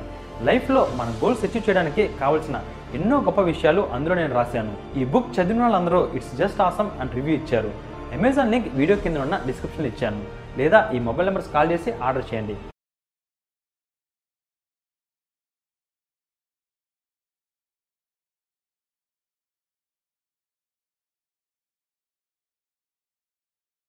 ద్రౌపదిని గెలుచుకునే మగాడు ఈ భారతదేశంలో ఒక్కడు కూడా లేడా అని అడిగినప్పుడు నా తమ్ముడున్నాడు అని భీముడు అర్జునుడిని చూపించాడు. అప్పుడు ద్రౌపది అర్జునుడు ద్రౌపదిని ఒకరినొకరు చూసుకొని తొలిచూపులోనే ప్రేమలో పడిపోయారు. స్వయంవరంలో గెలిచి ద్రౌపదిని పొందకపోతే నా విద్య, నా జన్మ వ్యర్థమని అర్జునుడు అనుకున్నాడు. ఈ వ్యక్తి స్వయంవరంలో నన్ను గెలిస్తే నా జన్మ ధన్యమే అని ద్రౌపది అనుకుంది. అర్జునుడు జనం మధ్యలో నుండి లేచి స్వయంవరం కోసం ఏర్పాటు చేసిన ప్రదేశంలో ఉంచిన ధనస్సు కోసం ద్రౌపది కలలోకి మాత్రమే చూస్తూ నడుస్తూ వచ్చాడు. స్వయంవరం జరిగే ప్రదేశం ఇక్కడ ఉంటే దానికి సరిగ్గా 200 అడుగుల కింద అంటే ఇక్కడ ఒక నీటి మడుగు ఉంది. అర్జునుడు ఈ పైన ప్రదేశంలో ఉన్నాడు. ఇక్కడ నీటి లోపల ఉన్న ఒక మాయా చేప అత్యంత వేగంగా కదులుతుంది. అర్జునుడు ద్రౌపదికి ఎదురుగా వచ్చి అక్కడ బల్ల మీద ఉన్న ధనస్సుని దాని పక్కన ఉన్న 5 బాణాలలో ఒక్కదాన్ని మాత్రమే తీసుకున్నాడు. ఒక చేతిలో ధనస్సు, మరో చేతిలో బాణం పట్టుకొని ద్రౌపదిని చూశాడు. ద్రౌపది ఆనందంతో అర్జునుడిని చూసి ఒక చిన్న చిరునవ్వు నవ్వింది. ద్రౌపదిని చూస్తూ అర్జునుడు ఒక్కో అడుగు వెనక్కి వేస్తున్నాడు. కొంచెం వెనక్కి వెళ్ళగానే ద్రౌపది నవ్వు ఆగిపోయింది. ఎందుకంటే అర్జునుడు ఇంకొక అడుగు వెనక్కి వేస్తే కిందనున్న మడుగులో పడిపోతాడు. ద్రౌపది పెదాలపైన నవ్వు ఆగింది. అర్జునుడి పెదాలపైన నవ్వు మొదలైంది. ఒక చేతిలో ధనస్సుని, మరో చేతిలో బాణాన్ని పట్టుకొని 2 చేతులు చాచి అమాంతం వెనక్కి పడిపోయాడు. అర్జునుడు కిందనున్న మడుగులో పడ్డాడు. ఆ మడుగు దాదాపు 200 అడుగులు లోతుంది. అర్జునుడు పడిన చోటునే జనాలందరూ చూడడం మొదలుపెట్టారు. కానీ అక్కడ నీళ్లు కనీసం కదలట్లేదు. అంతా నిశ్శబ్దంగా ప్రశాంతంగా ఉంది. కొంపతీసి బ్రాహ్మణుడు నీటిలో మునిగి చనిపోయాడా అని అందరూ అనుకుంటున్నారు. కాలం అత్యంత నెమ్మదిగా నిశ్శబ్దంగా నడుస్తుంది. కనీసం గాలి కూడా వీచట్లేదు. బ్రాహ్మణుడు ఖచ్చితంగా చనిపోయాడు అని అందరూ అనుకుంటున్నారు. కానీ నీటికి 200 అడుగుల కిందన మాత్రం అర్జునుడు ఒక యుద్ధవీరుడు యుద్ధానికి సిద్ధంగా ఉన్నట్టు ఊపిరి బిగబెట్టి నీటిలో తనకి పైన 200 అడుగుల పైన వేగంగా ఈదుతున్న చేపకి బాణం గురిపెట్టాడు. అంతకుముందు కర్ణుడు చేపకి బాణం వేస్తున్నప్పుడు ఇంద్రుడు సూర్యుడికి అడ్డంగా పంపించిన మేఘాలని పక్కకు తొలగించాడు. సూర్యకాంతి నీటిపైన చాలా కాంతివంతంగా ప్రకాశిస్తుంది. తనకి పైన తిరుగుతున్న చేప అత్యంత స్పష్టంగా కనిపిస్తుంది. ఊపిరి బిగబెట్టుకున్న అర్జునుడి నోట్లో నుండి ఒక నీటి బుడగ బయటకు వచ్చి ఆ మడుగుపైకి తేలి నీటి బుడగ పగిలింది. అప్పుడు అందరూ ఇంకా లోపల ఈ బ్రాహ్మణుడు బ్రతికే ఉన్నాడా అని ఆ నీటి బుడగ వచ్చిన ప్రదేశంలో అందరూ చూస్తున్నప్పుడు సప్ అని ఒక బాణం నీటిలో నుండి అత్యంత వేగంగా 500 అడుగుల పైకి లేచింది. ఆ బాణానికి మధ్యలో ఒక చేప గుచ్చుకొని కొట్టుకుంటుంది. మరలా ఆ బాణం నీటిలో పడిపోయింది. సభంతా షాక్లో ఉంది. అప్పుడు అర్జునుడు నీటిలో నుండి పైకి వచ్చాడు. ఆ స్వయంవరానికి వచ్చిన వారంతా జైహో వీరా జైహో అని అరుస్తున్నారు. అర్జునుడి కళ్ళల్లో నేను కోరుకున్న స్త్రీని దక్కించుకుంటున్నాను అనే గర్వం, ద్రౌపది కళ్ళల్లో నేను మెచ్చిన వాడినే నేను వరిస్తున్నాను అనే ప్రేమ, ద్రౌపది కళ్ళల్లో నా రాజ్యానికి సరైన అల్లుడు దొరికాడు అనే ఆనందం, స్వయంవరానికి వచ్చిన ప్రజలందరి కళ్ళల్లో ఇంతకీ ఈ వీరుడెవరు అనే ఆశ్చర్యం, కర్ణుడి కళ్ళల్లో నేను ఇంతటి వీరుడినైనా స్వయంవరంలో ఓడిపోయాను అనే బాధ, దుర్యోధనుడి కళ్ళల్లో ఆ బ్రాహ్మణ వేషంలో ఉన్నవాడు అర్జునుడే అని గుర్తుపెట్టి భయం, ఈ ఇలా డిఫరెంట్ ఎమోషన్స్ ఎవరి పాయింట్ ఆఫ్ వ్యూలో ఆ సభలో వాళ్ళ కళ్ళల్లో కనిపిస్తుంది. చచ్చాడు అనుకున్నవాడు తిరిగి వచ్చాడు, వాళ్ళకి ఏమి మిగల్చకుండా చేశాము అని అనుకున్న సమయంలో ద్రుపదుడికి అల్లుడయ్యి అత్యంత శక్తివంతమైన సైన్యం ఉన్న పాంచాల దేశానికి అధిపతి అయ్యాడు. ముల్లోకాల్లో అత్యంత అందగత్తైన ద్రౌపదిని భార్యగా పొందాడు. నా ఆశలన్నీ అడియాసలు చేశాడు అని దుర్యోధనుడికి కడుపు మండిపోతుంటే అగ్గిపైన నెయ్యి వేసినట్టు సభలోని వేలాది జనం జైహో వీరా జైహో అనే అరుపులు తనకింకా అవమానంగా అనిపించింది. ఎలా ఎలా ఎలా వాళ్ళని నాశనం చేయాలి అని దుర్యోధనుడు సతమతమైపోతుంటే దుర్యోధనుడికి వెనకాల ఉన్న ఒక వ్యక్తి మాత్రం కేవలం ఒక చిన్న చిరునవ్వుతో తన వేల మధ్యన పిల్లని గురువుని ఆడిస్తూ ఇదంతా చూస్తున్నాడు. అతడే మన శ్రీకృష్ణుడు. అందరి కళల్లో డిఫరెంట్ టైప్స్ ఆఫ్ ఎమోషన్స్ ఉంటే శ్రీకృష్ణుని కళల్లో మాత్రం జరిగింది, జరుగుతుంది, జరగబోయేది స్పష్టంగా కనిపిస్తుంది. అసలైన కథ ఇప్పుడే మొదలవుతుంది అన్నట్టుగా ఒక చిన్న చిరునవ్వు తన పెద్దలపైన కనిపించింది. ఆ సభలోనే ఆ బ్రాహ్మణుడే అర్జునుడు అని అందరికీ తెలిసిపోయింది. అక్కడే అర్జునుడికి ద్రౌపదికి వివాహం జరిగింది. ఆ బ్రాహ్మణుడు అర్జునుడే అని తెలిసాక ద్రౌపది ఆనందం 1000 రెట్లు ఎక్కువైంది. అర్జున, నీకు కట్నంగా యావత్ పాంచాల సైన్యాన్ని ఇస్తున్నాను అని ద్రౌపదుడు అన్నాడు. అప్పుడు భీముడు, నేను చెప్పాను అర్జున, ఇదే సరైన పనిని. ఇప్పుడు మనం వియ్యానికైనా యుద్ధానికైనా సిద్ధం. వచ్చింది కదా ఇక మన పూర్వ వైభవం.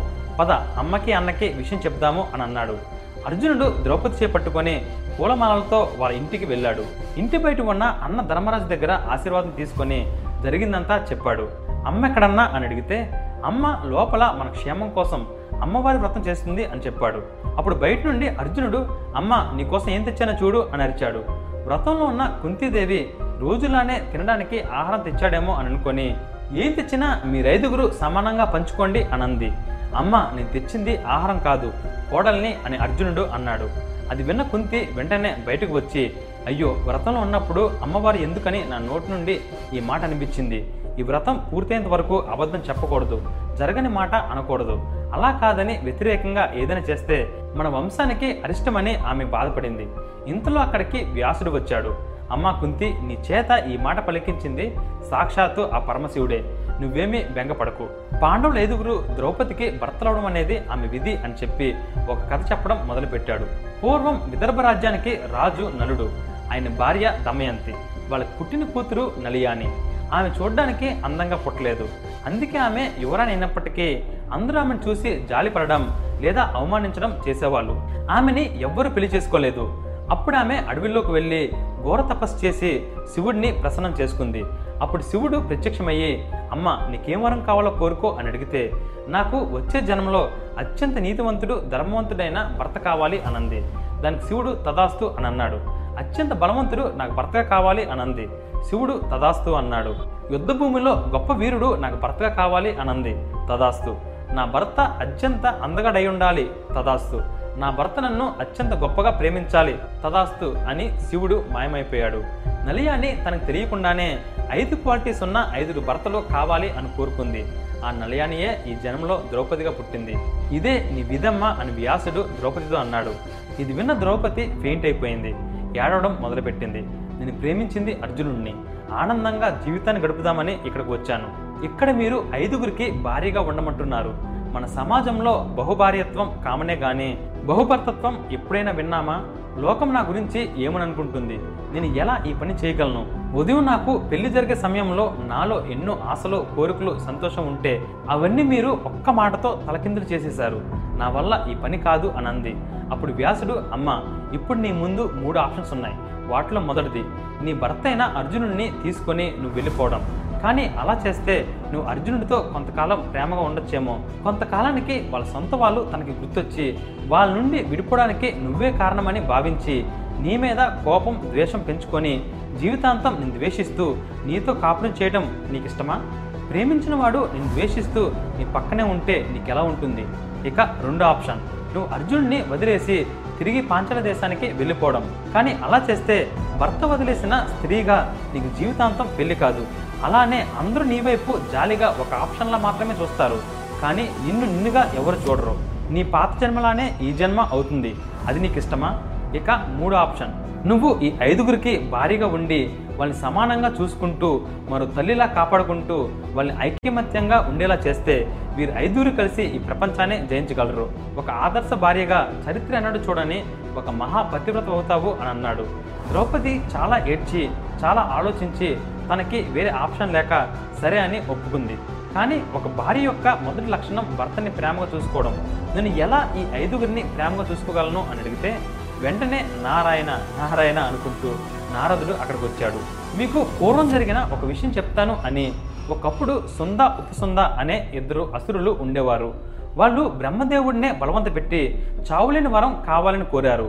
కానీ బ్రహ్మ ఆ వరానికి బదులుగా మీకు చావు రాదు, ఒకవేళ చస్తే అది మీలో మీరు చంపుకుంటే తప్ప అని వరం ఇచ్చాడు. వీళ్ళిద్దరూ అత్యంత ప్రేమగా ఉండేవాళ్ళు. కానీ వాళ్ళ రాక్షసత్వం రోజు రోజుకి పెరిగిపోయేసరికి ఎలాగైనా వాళ్ళని చంపుకునేలా చేద్దాము అని బ్రహ్మ విశ్వకర్మని పిలిపించి, ముల్లోకాల్లో ఎవ్వరు కని విని ఎరుగని అందగత్తిని నువ్వు తయారు చేయాలి అని ఆజ్ఞాపించాడు. అప్పుడు విశ్వకర్మ పాతాళలోకం, భూలోకం, స్వర్గలోకం నుండి అత్యంత అరుదైన విలువైన 1,000,000 వజ్రాలు, వైడూర్యాలు, మణులు తెప్పించి ఒక్కో వజ్రం నుండి, ఒక్కో వైడూరు నుండి, ఒక్కో మణి నుండి చిన్న చిన్న ముక్కలు తీసి అవన్నీ కలిపి ఒక అత్యంత సౌందర్యవతైన ఒక స్త్రీని సృష్టించాడు. ఆమె తిలోత్తమ. ఆమెను మించిన అందగత్తి అంతకుముందు లేదు, ఆ తరువాత పుట్టలేదు.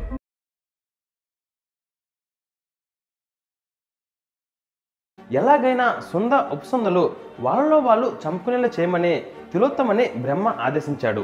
అప్పట్లో సుంద ఉపసుంద అంటే ఇద్దరు కాదు ఒక్కరే అన్నంత ప్రేమగా వాళ్ళు ఉండేవాళ్ళు. వాళ్ళ దగ్గరికి తిలోత్తమ వెళ్ళింది. ఆమెను చూడగానే ఆమె అందానికి, లావణ్యానికి, చూపులకి ఒక్కటంటే ఒకే ఒక్క సెకండ్లో ఆమెతో ప్రేమలో పడిపోయారు.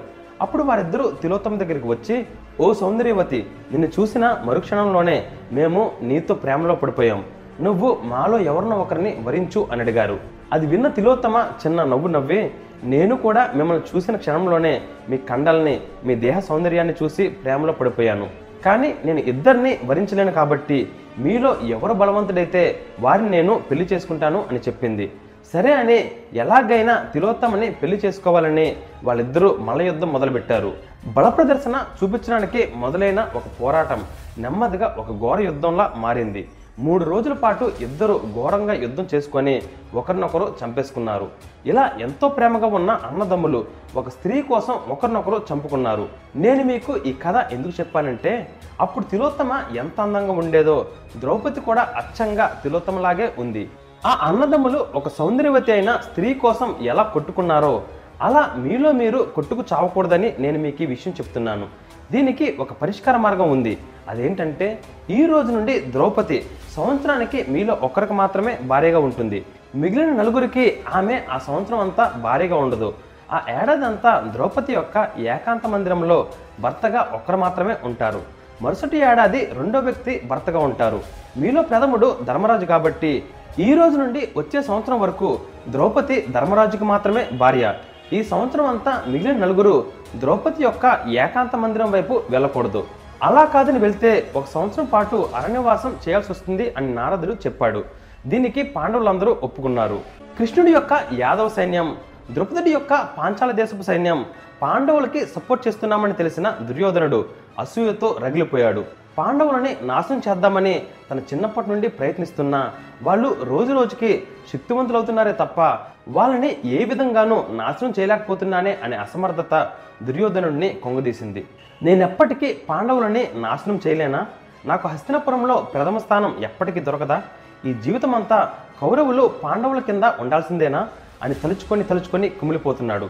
పైగా శాస్త్రం ప్రకారం ఒక తరంలో ఎవడైతే పెద్దవాడో అతడు బ్రతుకుంటే వాడే రాజవ్వాలి. అలా అయితే ధర్మరాజు నాకన్నా పెద్దవాడు కాబట్టి అతడే రాజు. ఇక నేను తన కింద బానిసల జీవితాంతం నేను నా పిల్లలు బ్రతకాలా? జీవితాంతం వేరే వాళ్ళ ఆజ్ఞలు నేను పాటిస్తూ బ్రతకడం నా వల్ల కాదు. వాళ్ళని ఎలా చంపుదాం చెప్పు మామ చెప్పు అని శకుని అడిగాడు. దానికి శకుని, దుర్యోధన, పాండవుల్ని చంపడం నువ్వనుకున్నంత సులభం కాదు. వాళ్ళని విషం పెట్టి మనం చంపలేం. ఎందుకంటే వాళ్ళకి చిన్నప్పుడే మనం విషం పెట్టినా ఏం చేయలేకపోయాం. వాళ్ళని యుద్ధంలో మనం చంపలేం. ఎందుకంటే భీముడు నీకన్నా 1000 రెట్లు బలవంతుడు. అర్జునుడు ద్రోణుడి కన్నా గొప్ప పరాక్రమవంతుడు. ద్రౌపదినైతే మనం తన నీడను కూడా తాకలేం. కనీసం ఆ ఆలోచన వచ్చినా పాండవులు మనల్ని ముక్కలు ముక్కలుగా నరికేస్తారు. యుద్ధం కూడా మనం ప్రకటించలేం. ఎందుకంటే ఇప్పుడు ద్రౌపదుడి సైన్యం, కృష్ణుడి యాదవ సైన్యం ముందు మన సైన్యం చిన్నదే. ధర్మంగా వాళ్ళని మనం ఏమి చేయలేం, ఏం చేసినా అధర్మంగానే చేయాలి. మోసంతో మాత్రమే మనం వాళ్ళని జయించగలం. ఒక్క విషయం గుర్తుపెట్టుకో దుర్యోధన, మనిషిని చంపడం అంటే వాడి శరీరాన్ని చంపడం కాదు, వాడి పేరుని, పరువుని, ప్రతిష్టని, నమ్మకాన్ని, ధైర్యాన్ని చంపడం. చేతనైతే అది చేద్దాం, అంతేగాని వాళ్ళని చంపుదామని జరగని పని కోసం పగటికలలో నువ్వు మానే అని అన్నాడు. అప్పుడు ధృతరాష్ట్రుడు శకుని చెప్పింది అక్షర సత్యం. వాళ్ళు బ్రతుకున్నారని తెలుసు కూడా మనం వాళ్ళని అలాగే వదిలేస్తే మన శత్రువుని మనపైకి మనమే ఉసుగొల్పిన వాళ్ళమి అవుతాం. కాబట్టి వాళ్ళని పిలిచి ధర్మరాజుకి పట్టాభిషేకం చేద్దాం అని విదురుడిని పంపించాడు. విదురుడు పాండవుల్ని హస్తినపురానికి తీసుకొచ్చాడు. ద్రౌపదితో పాండవులని చూసిన హస్తినపుర ప్రజలు అత్యంత సంతోషపడ్డారు. ఇక వాళ్ళకి అన్ని మంచి రోజులే అని సంబరాలు చేసుకున్నారు. మరుసటి రోజు పెద్ద సభ ఏర్పాటు చేసి ధృతరాష్ట్రుడు ప్రజలందరి ముందు మన రాజ్యం పైన కౌరవులకి పాండవులకి సమానమైన హక్కు ఉంది, పాండవుల్లో పెద్దవాడైన ధర్మరాజుని మన పూర్వీకులు పాలించిన కాండవ ప్రస్థానానికి రాజుని చేస్తున్నాను, అలాగే కౌరవులలో పెద్దవాడైన దుర్యోధనుడిని హస్తినపురానికి రాజుని చేస్తున్నాను అని ప్రకటించాడు. అదే రోజు కాండవ ప్రస్థానానికి పాండవులు, ద్రౌపది, కుంతి హస్తినపురంలో పాండవులకి మద్దతులైన ప్రజలందరూ కలిసి బయలుదేరారు. 3 రోజులు కంటిన్యూస్గా ప్రయాణం చేసిన తర్వాత వాళ్ళు కాండవ ప్రస్థం చేరుకున్నారు. అది ఒక నిర్మానుష్యమైన ప్రదేశం. ఎటు చూసినా పొదలు, పుట్టలు, పాములు, పురుగులు, చనిపోయిన జంతువుల శరీరాలు, ఇలా ఒక ఘోరమైన ఎడారిలా శ్మశానంలా ఉంది. అది చూసిన భీముడికి కోపం పెరిగిపోయింది. మరలా కౌరవులు మనల్ని మోసం చేశారు, పూర్వీకులు పాలించిన ప్రదేశం అంటే అది స్వర్గంలా ఉంటుందనుకున్నాను, కానీ ఇది శ్మశానంలో ఉంది, ఈరోజు నేను కౌరవులంతా చూస్తాను అని బయలుదేరుతున్న భీముడిని ధర్మరాజు ఆపాడు. ఈరోజు అందరూ విశ్రాంతి తీసుకోండి, రేపు ఉదయం ఏం చేయాలో ఆలోచిద్దాం అని ధర్మరాజు అన్నాడు. దానితో అందరూ వాళ్ళు నిల్చున్న చోటునే శుభ్రం చేసుకొని అక్కడే నిద్రపోయారు. అర్జునుడు మాత్రం నిద్రపోకుండా వాళ్ళ దగ్గర నుండి కొంచెం దూరం వెళ్ళి ఒక చోటున నిల్చొని ఆ కాండవ ప్రస్థాన్ని చూసి బాధపడ్డాడు. ఏంటి పరిస్థితి, ద్రౌపదిని వరించి 5గురికి భార్యని చేసి ఇలాంటి ప్రదేశంలో తీసుకొచ్చి పడేశాను, కౌరవుల చేతుల్లో పూర్తిగా మోసపోయాం, ఎందుకు మాకిని కష్టాలు అని బాధపడుతున్నప్పుడు ఒక చెయ్యి తన భుజం పైన వాలింది. ఎవరిది ఈ చెయ్యి అని చూస్తే ఆ చెయ్యి నీలం రంగులో ఉంది. వెంటనే శ్రీకృష్ణ నువ్వా, ఇక్కడ ఎలా అని అర్జునుడు అడిగితే నేను ఇక్కడికి ఎలా వచ్చానన్నది సమస్య కాదు, ఇప్పుడు ఏం చేద్దామన్నది సమస్య. ఈ ప్రదేశం ఒకప్పుడు నిజంగా స్వర్గంలాగా ఉండేది, మీ పూర్వీకుల కాలంలో కొంతమంది ఋషుల శాపం వల్ల ఈ ప్రదేశం ఘోరంగా మారిపోయింది, కానీ ఇది మనకి పెద్ద సమస్య ఏం కాదు. నువ్వు ఇంద్రుడి యొక్క కుమారుడివి, నీ తండ్రి నీకు సాయం చేయకపోడు, ఇంద్రుడిని పిలువు అని కృష్ణుడు అర్జునుడితో అన్నాడు. అప్పుడు అర్జునుడు కళ్ళు మూసుకొని తన తండ్రి అయిన ఇంద్రుడిని పిలిస్తే తెల్లని ఏనుగు పైన ఇంద్రుడు ప్రత్యక్షమయ్యాడు. నాకు, నా ప్రజలకి జీవించడానికి మాకొక నగరం కావాలి అని అడిగితే వెంటనే ఇంద్రుడు విశ్వకర్మని పిలిచి తెల్లవారేలోపు ఈ కాండవ ప్రస్థం అత్యంత సుందరమైన, స్వర్గం కన్నా, ఇంద్రలోకం కన్నా అందమైన గొప్ప నగరంలా నువ్వు తయారు చేయాలి అని చెప్పి ఇంద్రుడు మాయమైపోయాడు. తెల్లారింది, సూర్యుడి కిరణాలు నిద్రపోతున్న అందరి మీద పడుతున్నాయి. భీముడికి మెలకు వచ్చి లేచి తల తిప్పి చూశాడు. ఇది కళ నిజమా అనుకొని కళ్ళు నలిపి మళ్ళీ చూశాడు. అమ్మ, అన్న, ద్రౌపది అని అందరినీ లేపాడు. ఎదురుగా చూస్తే మేఘాలని మించిన ఎత్తైన పెద్ద పెద్ద భవనాలు. ఇది నగరమా బంగారమా అన్నంత కాంతివంతమైన ప్రదేశం, ఎంతో అందమైన ఉద్యానవనాలు, విశాలమైన రోడ్లు, ఆట స్థలాలు, ఆయుధ కారాగారాలు, ఎటు చూసినా బంగారపు పూత పూసిన గోడలు, మణులతో, రత్నాలతో, వజ్రాలతో పొదిగిన తలుపులు, అడుగేస్తే మాసిపోతుందేమో అన్నట్టు ఉన్న నగరాన్ని చూసి అందరూ ఆశ్చర్యపోయారు. అక్కడ ప్రజలంతా ఆ నగరాన్ని చూసి వెంటనే మరలా పాండవుల వైపు చూసి అందరూ పాండవులకి ఒక్కసారిగా సాష్టాంగ నమస్కారం చేశారు. పాండవులు మనుషులు కాదు, ఆ లక్క ఇంట్లో వాళ్ళు నిజంగానే కాలిపోయి చనిపోయారు. తర్వాత వాళ్ళు స్వర్గానికి వెళ్ళి అక్కడ దేవుళ్ళతో పోరాడి మరలా వాళ్ళ జీవితాన్ని వాళ్ళు సాధించి దేవుళ్ళై తిరిగి వచ్చారు. అందుకనే రాత్రికి రాత్రే ఇంత గొప్ప నగరాన్ని వాళ్ళు నిర్మించారు అని అనుకున్నారు. అప్పుడు కృష్ణుడు ఇకపైన ఈ ప్రదేశాన్ని ఎవరు కాండవ ప్రస్థం అని పిలవకూడదు, నేటి నుండి ఈ ప్రదేశం పేరు ఇంద్రప్రస్థం అని అన్నాడు. అందరూ సంతోషంగా నగరంలోకి ప్రవేశించారు. ఇంద్రప్రస్థానికి రాజు ధర్మరాజు, రాణి ద్రౌపది, పాండవులే దేవుళ్ళు అనే విషయం ఒకరి నోటి వెంట ఇంకొకరికి అలా పాకిపోయి హస్తినపురం వరకు వెళ్ళిపోయింది. మేధావులు, వీరులు, శాస్త్రవేత్తలు, పురోహితులు, బ్రాహ్మణులు అందరూ చుట్టుపక్కల రాజ్యాల నుండి స్థిరపడడానికి ఇంద్రప్రస్థానికి తరలి వస్తున్నారు. ఎంతమంది వచ్చినా నగరం నిండట్లేదు. అంతటి పెద్ద నగరాన్ని విశ్వకర్మ నిర్మించాడు. ఆహా, పాండవులని బాగా మోసం చేశాము, ఇక హస్తినపురానికి నేనే రాజుని అని సంబరపడుతున్న దుర్యోధనుడికి ఇంద్రప్రస్థం యొక్క గొప్పతనాన్ని గురించిన వార్త వచ్చింది. తన ఆనందం క్షణకాలం కూడా నిలవలేదు. వెంటనే మరో సమస్య, ఏం చేస్తే వీళ్ళ పీడ నాకు వదులుతుంది అని కడుపు మండిపోతుంటే ఇంకో పిడుగులాంటి వార్త తెలిసింది. అదే రాజసూయజ్ఞం.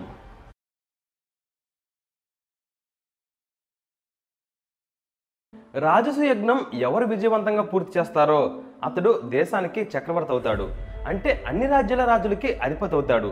ఈ యజ్ఞం ఎవరు చేస్తారో ఆ రాజు అందరు రాజులకి వర్తమానం పంపిస్తారు, మీరు మా కింది రాజుల్లో ఉంటారా లేదా మాతో పోరాడి మమ్మల్ని ఓడించి మా యజ్ఞాన్ని భంగం చేస్తారా. ఎవరైతే ఒప్పుకుంటారో వాళ్ళు ధర్మరాజుని చక్రవర్తి అని ఒప్పుకున్నట్టు, ఎవరైతే ఒప్పుకోరో వాళ్ళు ధర్మరాజు సైన్యంతో పోరాడి ఓడించాల్సి ఉంటుంది. ఒప్పుకున్న రాజ్యాలపైకి అర్జునుడు, భీముడు, కృష్ణుడు యుద్ధానికి వెళ్ళి వాళ్ళని ఓడించి ఆ రాజ్యంలోని సగం సైన్యం, బంగారం ఇంద్రప్రస్థానికి తీసుకొచ్చేవారు. అలా అన్ని రాజ్యాలపైకి దండెత్తి జయించారు, ఒక్క మగధరాజ్యం తప్ప. మగధరాజ్యం పైకి ఇంకా యుద్ధానికి బయలుదేరలేదు.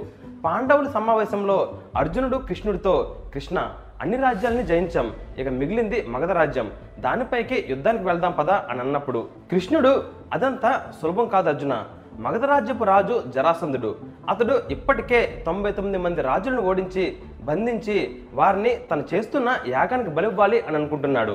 జరాసంధుడు ఒక్కడిని జయిస్తే మనం 100 రాజ్యాల్ని జయించినట్టే, అంతటి బలవంతుడు, వీరుడు, పరాక్రమవంతుడు మరొకడు లేడు.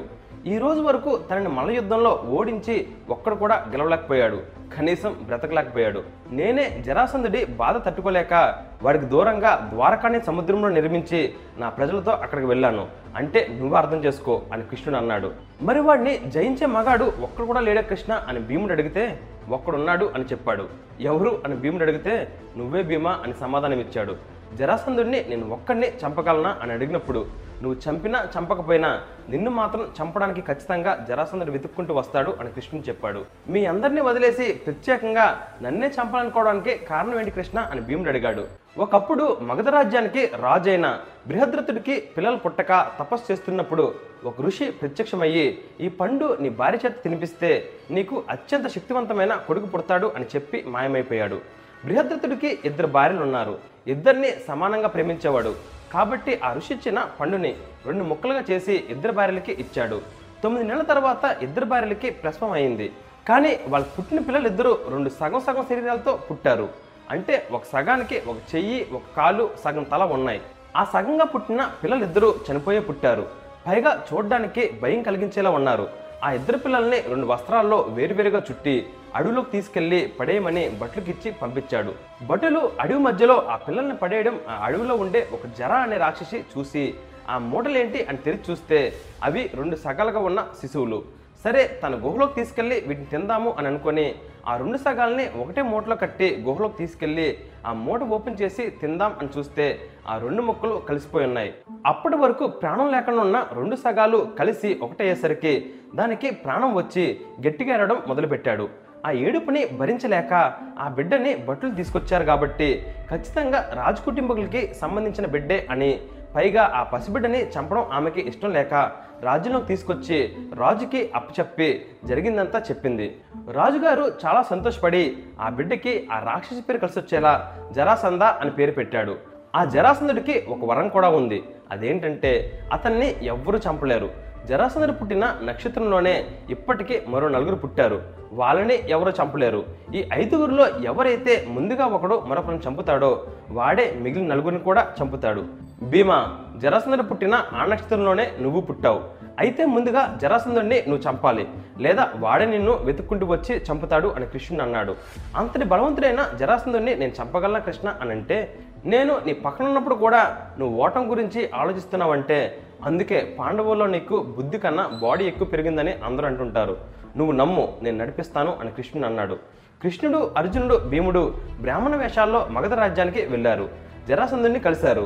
జరాసంధుడు వాళ్ళని గుర్తుపట్టనట్టు నటించి, ఏంటి బ్రాహ్మణులు ఇలా వచ్చారు అని అడిగితే, మల్ల యుద్ధంలో నిన్ను ఓడించే మగాడు పుట్టలేదని ప్రపంచమంతా అంటుంది, మాలో ఒకరిని నువ్వు మల్ల యుద్ధంలో ఓడించు, అప్పుడు ప్రపంచం చెప్పిందంతా నిజమని మేము నమ్ముతాము అని రెచ్చగొట్టారు. ఆవేశంలో సరే ఎవరొస్తారో రండి, ప్రపంచం చెప్తుంది నిజమో అబద్ధమో మీకు అర్థమవుతుంది అని బరిలోకి దిగాడు. భీముడు కృష్ణుడి మొహం చూశాడు, ధైర్యంగా వెళ్ళు అన్నట్టుగా కృష్ణుడు కళ్ళతో సైగ చేశాడు. భీముడు మల్ల యుద్ధం బరిలోకి దిగాడు. వీళ్ళిద్దరి మధ్య పోరాటం మొదలైంది. ఆ పోరాటం జరుగుతూనే ఉంది. 13 రోజుల ఘోర పోరాటం జరిగింది. కానీ ఇద్దరిలో ఏ ఒక్కరూ అలసిపోలేదు. ఇక ఇలా కాదని ఆయుధాలు తీసుకొని ఇద్దరు యుద్ధం చేయడం మొదలుపెట్టారు. కొంతసేపు అయ్యేసరికి భీముడు తన కత్తితో జరాసంధుడి తలని నరికేశాడు. కానీ వెంటనే ఆ తల వచ్చి అతనికి అతుక్కుంది. చెయ్యి నరికాడు, కాలు నరికాడు, శరీరాన్ని నడుంతకు నరికి 2 ముక్కలుగా చేశాడు. అయినా తెగిన భాగాలు వెంటనే అతుక్కుంటున్నాయి. భీముడికి ఏం చేయాలో అర్థం కావట్లేదు. భీముడు కొట్టిన దెబ్బలకి జరాసంధుడికి నొప్పి వస్తుందో లేదో తెలియదు, కానీ జరాసంధుడు కొట్టే దెబ్బలకు మాత్రం భీముడికి వాచిపోతుంది. ఏదో ఒకటి చేయి కృష్ణ అన్నట్టుగా కృష్ణుడి వైపు భీముడు చూశాడు. కృష్ణుడు పక్కనే ఉన్న ఒక మొక్క నుండి ఒక ఆకును పీకి దాన్ని నిలువుగా 2గా చీల్చి కుడివైపునున్న భాగాన్ని ఎడమవైపుకి, ఎడమవైపున్న భాగాన్ని కుడివైపుకి ఇలా పడేశాడు. భీముడికి ఏం చేయాలో అర్థమైంది. ఇక రెచ్చిపోయి జరాసంధుడిని చితక్కొట్టి తనని కింద పడేసి జరాసంధుడి ఒక కాలు పైన భీముడి కాలితో తొక్కిపెట్టి మరో కాలుని చేతితో పట్టుకొని నిలువుగా జరాసంధుడిని 2గా చీల్చేశాడు. ఆ 2 భాగాల్ని కృష్ణుడు చెప్పినట్టు కుడి భాగం ఎడమవైపుకి దూరంగా, ఎడం భాగం కుడివైపుకి దూరంగా విసిరి అక్కడే పూడ్చేశారు. అంతటితో జరాసంధుడి కథ ముగిసింది. జరాసంధుడి చెరలో ఉన్న 99 రాజుల్ని విడిపించారు. దానితో వారంతా పాండవులకి మద్దతు తెలిపారు. రాజసూయాగానికి ఇక దేశంలో అందరు రాజుల మద్దతు దొరికింది. వీరు తిరిగి ఇంద్రప్రస్థానికి వచ్చారు. ఇంద్రప్రస్థంలోని కోటపై నిల్చొని అర్జునుడు ఇంద్రప్రస్థం చుట్టూ ఉన్న అరణ్యాన్ని చూస్తున్నాడు. అప్పుడు కృష్ణుడు అర్జునుడి దగ్గరికి వచ్చి, అర్జున, ఈ ఇంద్రప్రస్థం చుట్టూ ఉన్న ఈ కాండవనం చాలా అందంగా ఉంది కదా అని అడిగాడు. అవును కృష్ణ అని అర్జునుడు అంటే, ఇప్పుడు నువ్వు ఈ కాండవనం అంతటినీ నిప్పంటించి ఈ అడవులోని పక్షులు, జంతువులు, అసురులు, రాక్షసులు, నాగులు అన్నిటినీ ఈరోజే చంపాలి. ఏ ఒక్క జీవి ఈ అడవిలో నుండి తప్పించుకోకూడదు. అన్నిటినీ నువ్వు చంపాలి అర్జున అని కృష్ణుడు అన్నాడు. ఎందుకు కృష్ణ అని అడిగితే, కొన్ని రోజుల్లో రాజసూయజ్ఞం మనం పూర్తి చేయబోతున్నాం. తరువాత మన ధర్మరాజే చక్రవర్తి. మన రాజ్యం చాలా విశాలంగా ప్రజలు ఎక్కువ పట్టే విధంగా ఉండాలి. దానికి ఈ కాండవనం ఉన్న ప్రదేశమే సరైన ప్రదేశం. పైగా ఈ అరణ్యాన్ని మనం కాల్చేటప్పుడు దానిలో నుండి పారిపోయిన జీవులు మనపైన పగబెట్టి మనల్ని నాశనం చేయాలి అని అనుకుంటాయి. కాబట్టి రేపు ఉదయానికి కాండవనంలో బూడి తప్ప ఏం మిగలకూడదు అని కృష్ణుడు అన్నాడు. సరే కృష్ణ, కానీ ఇంతటి పెద్ద అరణ్యాన్ని మనం ఎలా దహించగలము అని అడిగితే, వెంటనే కృష్ణుడు అగ్నిదేవుడిని పిలిచాడు. అగ్నిదేవుడు ప్రత్యక్షమయ్యాడు. అగ్నిదేవ, అందరూ వాళ్ళు చేసిన పాపాలని పోగొట్టుకోవడానికి ఎన్నో హోమాలు, యాగాలు, యజ్ఞాలు చేసి వాళ్ళ పాపాలని వదిలించుకొని హోమగుండమైన నీకు ఆ పాపాలను అంటించి నిన్ను మలినం చేసి నీ శక్తి రోజు రోజుకి తగ్గేలా చేశారు. నీ పూర్వశక్తి నీకు మరలా రావాలంటే ఒకటే దారుంది. అదే రామాయణం జరిగేటప్పుడు హనుమంతుడు సంజీవిని పర్వతాన్ని తీసుకెళ్లేటప్పుడు ఆ పర్వతం నుండి ఎన్నో గొప్ప ఔషధ గుణాలున్న మొక్కలు కొన్ని ఈ కాండవనంలో పడ్డాయి.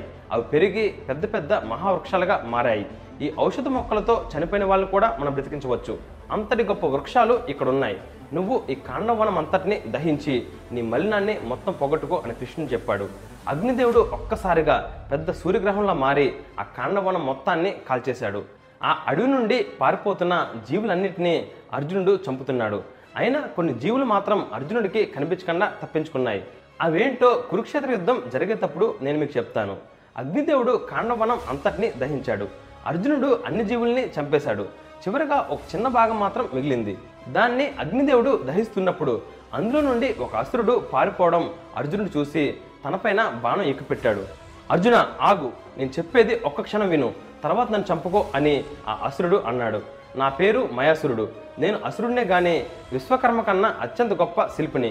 నేను నీ కోసం ఒక మందిరం నిర్మిస్తాను. అలాంటి మందిరం ఇప్పటి వరకు ఎవ్వరు నిర్మించలేదు, ఇకపైన ఎవ్వరు నిర్మించలేరు. ఆ మందిరం నీ ఒక్క రాజ్యంలోనే ఉంటుంది కాబట్టి నీకు కీర్తి పెరుగుతుంది. దయచేసి నాకు ఈ ఒక్క అవకాశం ఇచ్చి నన్ను బ్రతకనివ్వి అని బ్రతిమలాడాడు. కృష్ణుడు, ఇతను బదిలే అర్జున, తనతో మనకి చాలా పని ఉంది అని, మహేశ్వర, ఈ రోజు నుండి నువ్వు సరిగ్గా 3 రోజుల్లో ఆ మందిరాన్ని నిర్మించాలి అని ఆదేశం ఇచ్చి వెళ్ళిపోయాడు. కృష్ణుడు కాండవనాన్ని దహించేలా చేయడానికి గల కారణం ఏంటంటే కురుక్షేత్ర యుద్ధం యొక్క ముఖ్య ఉద్దేశం. అదే కురుక్షేత్ర యుద్ధం తర్వాత ప్రపంచంలో కేవలం మనుషులు మాత్రమే ఉండాలి, దేవుళ్ళంత శక్తివంతులు భూమి మీద ఉండకూడదని. కురుక్షేత్ర యుద్ధంలో చనిపోయిన వాళ్ళు కాండవనంలో ఉన్న ఔషధ గుణాలున్న వృక్షాల వల్ల మళ్ళీ బ్రతికేలా చేయకూడదని కృష్ణుడు ఇలా చేశాడు. రాజసూయ యజ్ఞంలో చివరి భాగం చేయాల్సి ఉంది. దానికి అన్నీ సిద్ధం చేస్తున్నారు. దేశంలో అందరు రాజులకి ఆహ్వానం పంపించడానికి సిద్ధం చేశారు. మొదటి ఆహ్వాన పత్రిక దుర్యోధనునికి పంపించారు. దుర్యోధనుడికి పత్రిక అందింది. చక్రవర్తి ధర్మరాజు చేస్తున్న రాజసూయ యాగానికి ఆహ్వాన పత్రిక అని దానిపైన రాసి ఉంది. ఆ పత్రిక పైన ఉన్న ఒక పదం మాత్రం దుర్యోధనుడిని సగం చంపేసింది. అదే చక్రవర్తి అనే పదం. ఆ పత్రికని చదవకుండానే తన గుప్పెటితో నలిపేశాడు. అప్పటి వరకు దుర్యోధనుడిని అంత కోపంగా శకుని కూడా చూడలేదు. మామ, ఇంద్రప్రస్థానికి ప్రయాణానికి సిద్ధం చెయ్యి అని అన్నాడు.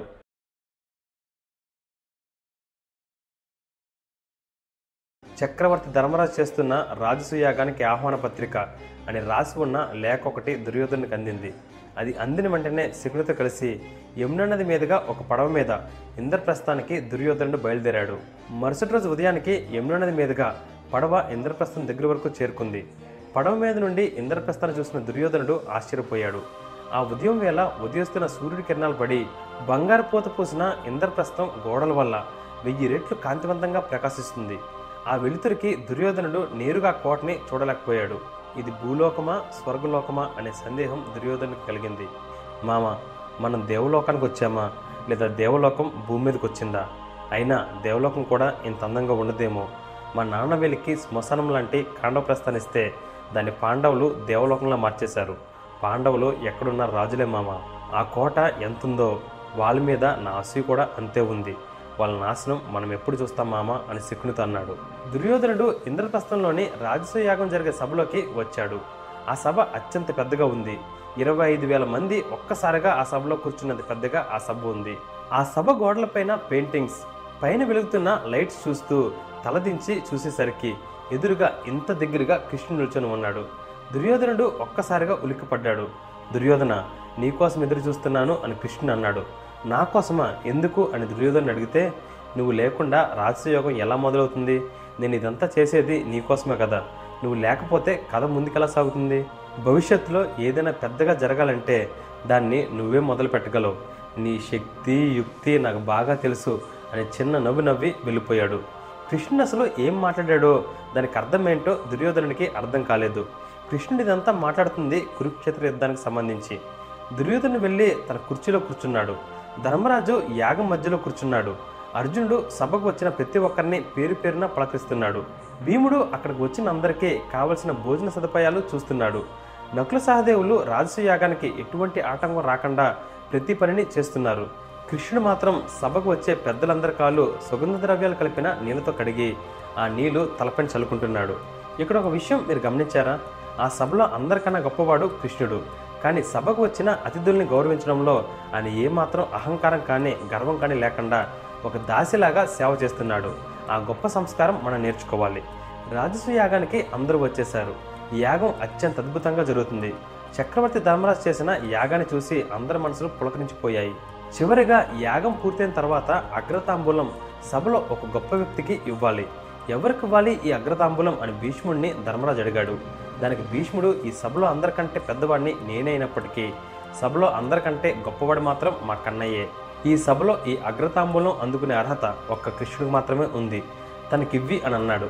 ధర్మరాజు కృష్ణుడు కూర్చున్న కుర్చీ దగ్గరకు వచ్చి ఆ సభలో ఉన్న అగ్రసింహాసనం మీద కూర్చోబెట్టి ఈ అగ్రతాంబూలం అందుకో కృష్ణ అని అనగానే, ధర్మరాజా ఆగు అని ఒక పెద్ద అరుపు వినిపించింది. ఎవరా అని చూస్తే కృష్ణుడికి ఎదురు వరుసలో కూర్చున్న శిశుపాలుడు లేచి ఆ మాట అన్నాడు. సభంతా ఒక్కసారిగా మౌనంగా మారిపోయింది. ధర్మరాజా, నీకు కొంచెమైన బుద్ధుందా? ధర్మం ధర్మం అంటూ తిరుగుతావు కదా, ఎక్కడికి పోయింది నీ ధర్మం? 200 రాజుల్ని ఈ యాగానికి పిలిచింది అవమానించడానిక అని శిశుపాలుడు నోటుకొచ్చినట్టు మాట్లాడుతున్నాడు. కృష్ణుడు మాత్రం ఏమాత్రం స్పందించకుండా తన సింహాసనం పైన కూర్చొని చిరునవ్వుతో తన వేలని లెక్క పెడుతున్నాడు. ఏంటి కృష్ణుడు నవ్వుతున్నాడు అని పక్కనున్న నారదుడు అనుకొని అసలు ఏం జరిగిందా అని గతంలోకి వెళ్ళి చూశాడు. కొన్ని సంవత్సరాల క్రితం చిడి రాజ్యంలో యువరాజు శిశుపాలుడు పుట్టాడు. కానీ అతడు 3 కళ్ళు 4 చేతులతో పుట్టాడు. అందరూ ఆ బిడ్డను చూసి ఆశ్చర్యపోయారు. అప్పుడు తన జాతకం చూసిన జ్యోతిష్యులు ఏమన్నారంటే, మీ బంధువుల్లో ఎవరో ఒక చెయ్యి ఇతన్ని తాగ్గానే ఇతని కన్ను 2 చేతులు మాయమైపోయి మరలా మామూలు మనిషిలా అయిపోతాడు. కానీ ఎవరి వల్ల తన అవయవాలు మాయమైపోతాయో అతని చేతిలోనే నీ కొడుకు చేస్తాడు అని తన తల్లి అయిన శుభకి చెప్పారు.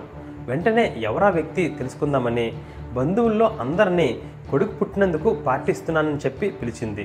ఆ పార్టీకి వచ్చిన అందరికీ శిశుపాలుడిని ఎత్తుకోమని ఇస్తుంది. కానీ ఏం మార్పు కనిపించలేదు. ఇంతలో శ్రీకృష్ణుడు అక్కడికి వచ్చాడు. కృష్ణుడు ఎత్తుకోగానే శిశుపాలుడికి ఎక్స్ట్రాగా ఉన్న కన్ను 2 చేతులు మాయమైపోయాయి. వెంటనే కృష్ణుడి దగ్గరికి శుభ వచ్చి, కృష్ణ, ఏం జరిగినా నా కొడుకుని నువ్వు చంపవని మాట ఇవ్వు అని అడిగింది. దానికి కృష్ణుడు, ధర్మం తప్పినాడు నా బంధువైనా నిందిస్తాను, కానీ నువ్వు మాట అడిగావు కాబట్టి నువ్వు అడిగిన మాటలో ఒక చిన్న సవరణ చేస్తున్నాను. ఏ రోజైతే నీ కొడుకు 100 తప్పులు చేస్తాడో అప్పటి వరకు నేను వాడిని క్షమిస్తాను, 101వ తప్పును మాత్రం నేను క్షమించను అని వరం ఇచ్చాడు. ఇదే కాక నిజానికి శిశుపాలుడికి రుక్మిణికి పెళ్లి చేయాలని రుక్మిణి అన్నయ్యన రుగ్మ నిర్ణయించాడు. ఇంతలో కృష్ణుడు వచ్చి ఆమె నెత్తికల్లి పెళ్లి చేసుకున్నాడు. ఆ కోపం వల్లే శిశుపాలుడు కృష్ణుడికి అగ్రతాంబూలం ఇస్తుంటే తిడుతున్నాడు. ఆ వరం వల్లే శిశుపాలుడు తిడుతుంటే కృష్ణుడు నవ్వుతూ శిశుపాలుడి తిట్లు లెక్కబడుతున్నాడు. నారదుడు ఇదంతా తెలుసుకునే లోపే శిశుపాలుడు 90 తిట్లు తిట్టేశాడు. పెద్దవాళ్ళని తిట్టడం కూడా ధర్మం కాదు కాబట్టి ఈ తిట్లన్నీ తప్పులనే కౌంట్లోకే వస్తాయి. అప్పటికే 90 తిట్లు తిట్టాడు. కృష్ణుడు మరో 10 తిట్లు ఎప్పుడు పూర్తి చేస్తాడా అని ఎదురు చూస్తున్నాడు. అప్పుడు శిశుపాలుడు, అసలు కృష్ణుడు క్షత్రియ వంశానికి చెందినవాడే కాదు, మీరు అతన్ని రాజుని ఎందుకంటున్నారు? చరిత్ర మొత్తంలో ఒక్క యాదవుడైనా రాజని ఎప్పుడైనా విన్నారా? కృష్ణుడు కనీసం సంస్కారవంతమైన బాల్యం గడిపాడా? చిన్నప్పటి నుండి దొంగతనాలు, చీరలు ఎత్తుకెళ్ళడం, యుక్త వయసులో అమ్మాయిలతో సంబంధాలు, ఒక్కరు సరిపోదన్నట్టు 16,000 మంది భార్యలు, ఒక్కటంటే ఒక్క మంచి గుణం కూడా నా కథల్లో కనిపించలేదు. మీకు కృష్ణుడు ఎలా గొప్ప అనిపించాడు ధర్మరాజా? భీష్ముడు చెప్పాడు కాబట్టి ఇలా చేశాను అని అంటావా? అయినా భీష్ముడే ఒక ముసలి ముద్ద. ఆయన వల్ల భూమికి భారం తప్ప ఎవరికి ఏమీ ఒరగదు. ఆయనకే అంత బుద్ధి ఉంటే ఆజన్మాంతం బ్రహ్మచారిగా ఉంటానని భీష్మ ప్రతిజ్ఞ చేసేవాడా? దానివల్లే కదా ఇన్ని సమస్యలు. ముసలోడికి బుద్ధి లేదు సరే, మరి నీ బుద్ధి ఏమైంది? ఇక్కడ ఉన్న వాళ్ళంతా పిచ్చోళ్ళని అనుకుంటున్నావా? అయినా మీరెవరికి పుట్టారో మీకే సరిగ్గా క్లారిటీ లేదు. పాండురాజు నా కొడుకులే అని అనుకుంటాడు, మీరంతా ఆయన తప్ప ఎవరెవరికో పుట్టారు. అలాంటి మీకు మంచి బుద్ధి ఉంటుందని నేను ఎలా అనుకుంటాను అని తన 100 తిట్లు పూర్తి చేశాడు. కృష్ణుడి కుడి చేతి చూపుడు వేలులో సుదర్శన చక్రం తిరగడం మొదలైంది. ఆ చక్రం అత్యంత వేగంగా తిరుగుతుంది. శిశుపాలుడప్పుడు కృష్ణుని చూసి, అయినా కృష్ణ, వీరందరికీ బుద్ధి లేదు సరే, అగ్రతాంబూలం ఇస్తానంటే అర్హత చూసుకోకుండా సిగ్గు లేకుండా బిచ్చగాడ్లా చేతులు చేస్తావా? నీ బతికేంటో నువ్వు చూసుకున్నావా అని ఈ తిట్టు పూర్తయిన మరో సెకండ్ కృష్ణుడు విసిరిన సుదర్శన చక్రం నేరుగా శిశుపాలుడి కంఠంని తెంపింది. ఆ వేగానికి శిశుపాలుడి తల ఎగిరి సభ బయటపడింది. సభ అంతా ఒక్క క్షణం దిగ్భ్రాంతిపోయింది. అందరి మొహంలో తెలియని ఒక చిన్న చిరునవ్వు వచ్చింది. ధర్మరాజు అగ్రతాంబూలం కృష్ణుడికి ఇచ్చాడు. నాకు ఒక బలం పెరిగింది అనుకునే లోపే కృష్ణుడు దాన్ని చంపేశాడు అని దుర్యోధనుడు లోపల బాధపడ్డాడు. రాజసూయాగం విజయవంతంగా పూర్తయింది. అందరినీ 4 రోజులు ఉండి వెళ్ళమని ధర్మరాజు చెప్పాడు. అప్పుడు అక్కడికి వచ్చిన వారంతా ఇంద్రప్రస్థంలో మైడి కట్టిన కోట గురించి ఎంతో గొప్పగా చెప్పుకుంటున్నారు. అప్పుడు దుర్యోధనుడి అనుచరుడు ఒకడు అక్కడికి వచ్చి, ప్రభు, మైడి అనే అసురుడు పాండవుల కోసం ఒక అత్యంత సుందరమైన కోట నిర్మించాడు. ఆ కోట అంతా వింతలు విశేషాలు, ఉన్నవి లేనట్టుగా లేని ఉన్నట్టుగా ఎటు చూసినా మన సంభ్రమాశ్చర్యాలకి గురవాల్సిందే. చరిత్ర మొత్తంలో అలాంటి అందమైన ఆశ్చర్యం కలిగించే మాయలు వింతలు ఉన్న మందిరం ఒక్కటి కూడా లేదు. ఇది మీరు ఖచ్చితంగా చూడాల్సిందే ప్రభు అని దుర్యోధనుడితో అన్నాడు. ఎవరో గొప్పతనం చూడడానికి నేను రావాలా? అది పాండవుల గొప్పతనమా? నేను రాను అని దుర్యోధనుడు అన్నాడు.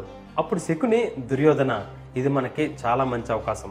వారి బలమైన సైన్యం, ధనం ఎంతుందో మనం తెలుసుకోవడానికి ఇదే సరైన అవకాశం. మనం వెళ్ళక తప్పదు అని శకుని అన్నాడు. Friends, Parahita a journey towards humanity అనే ఒక క్యాంపెయిన్ రీసెంట్గా నేను స్టార్ట్ చేశాను. దానిలో భాగంగా రీసెంట్గా 82 మంది పిల్లలున్న ఒక రెసిడెన్షియల్ బ్లైండ్ స్కూల్లో పేదరికం వల్ల అవస్థపడుతున్న పిల్లలకి ఒక computer, washing machine, fridge, TV ఇలాంటివి ఎన్నో వస్తువులు వాళ్ళకిచ్చి వాళ్ళ స్టాండర్డ్ ఆఫ్ లివింగ్ పెంచాము. కొన్ని రోజుల్లో కన్న పిల్లలే భారం అనుకొని వదిలేసిన తల్లిదండ్రులకి పరహిత ద్వారా వాళ్ళ స్టాండర్డ్ ఆఫ్ లివింగ్ పెంచాలనుకుంటున్నాను. ఆ మంచి పనిలో మీరు నాతో చేతులు కలపాలి అని అనుకుంటే పేట్రియన్ ద్వారా మీరు నాకు సపోర్ట్ చేయొచ్చు, లేదా ఈ వీడియో కింద ఉన్న జాయిన్ బటన్ ద్వారా కూడా నన్ను సపోర్ట్ చేయొచ్చు. పేట్రియన్ లింక్ ఈ వీడియో కింద ఉన్న డిస్క్రిప్షన్ ఇచ్చాను.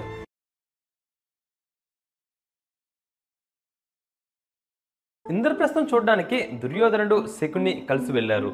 ముందుగా అక్కడ సైన్యం ఎంతుందో వాళ్ళు చూశారు. ఇంద్రప్రస్థంలోని సైన్యాన్ని చూసి, ఇక ప్రపంచంలో ఏ రాజ్యమైనా ఎంత పెద్ద రాజ్యమైనా యుద్ధం చేసి పాండవుల్ని ఓడించలేరు. ఎందుకంటే కనుచూపు మేర ఎటు చూసినా సైనికులు, గుర్రాలు, రథాలు, ఏనుగులు, ఆయుధ కర్మాగారాలు ఉన్నాయి. రాజసూయాగం జరిగినప్పుడు వీరు ఓడించిన అన్ని రాజ్యాల నుండి సగం సైన్యాన్ని ఇంద్రప్రస్థానికి వీళ్ళు తీసుకొచ్చారు.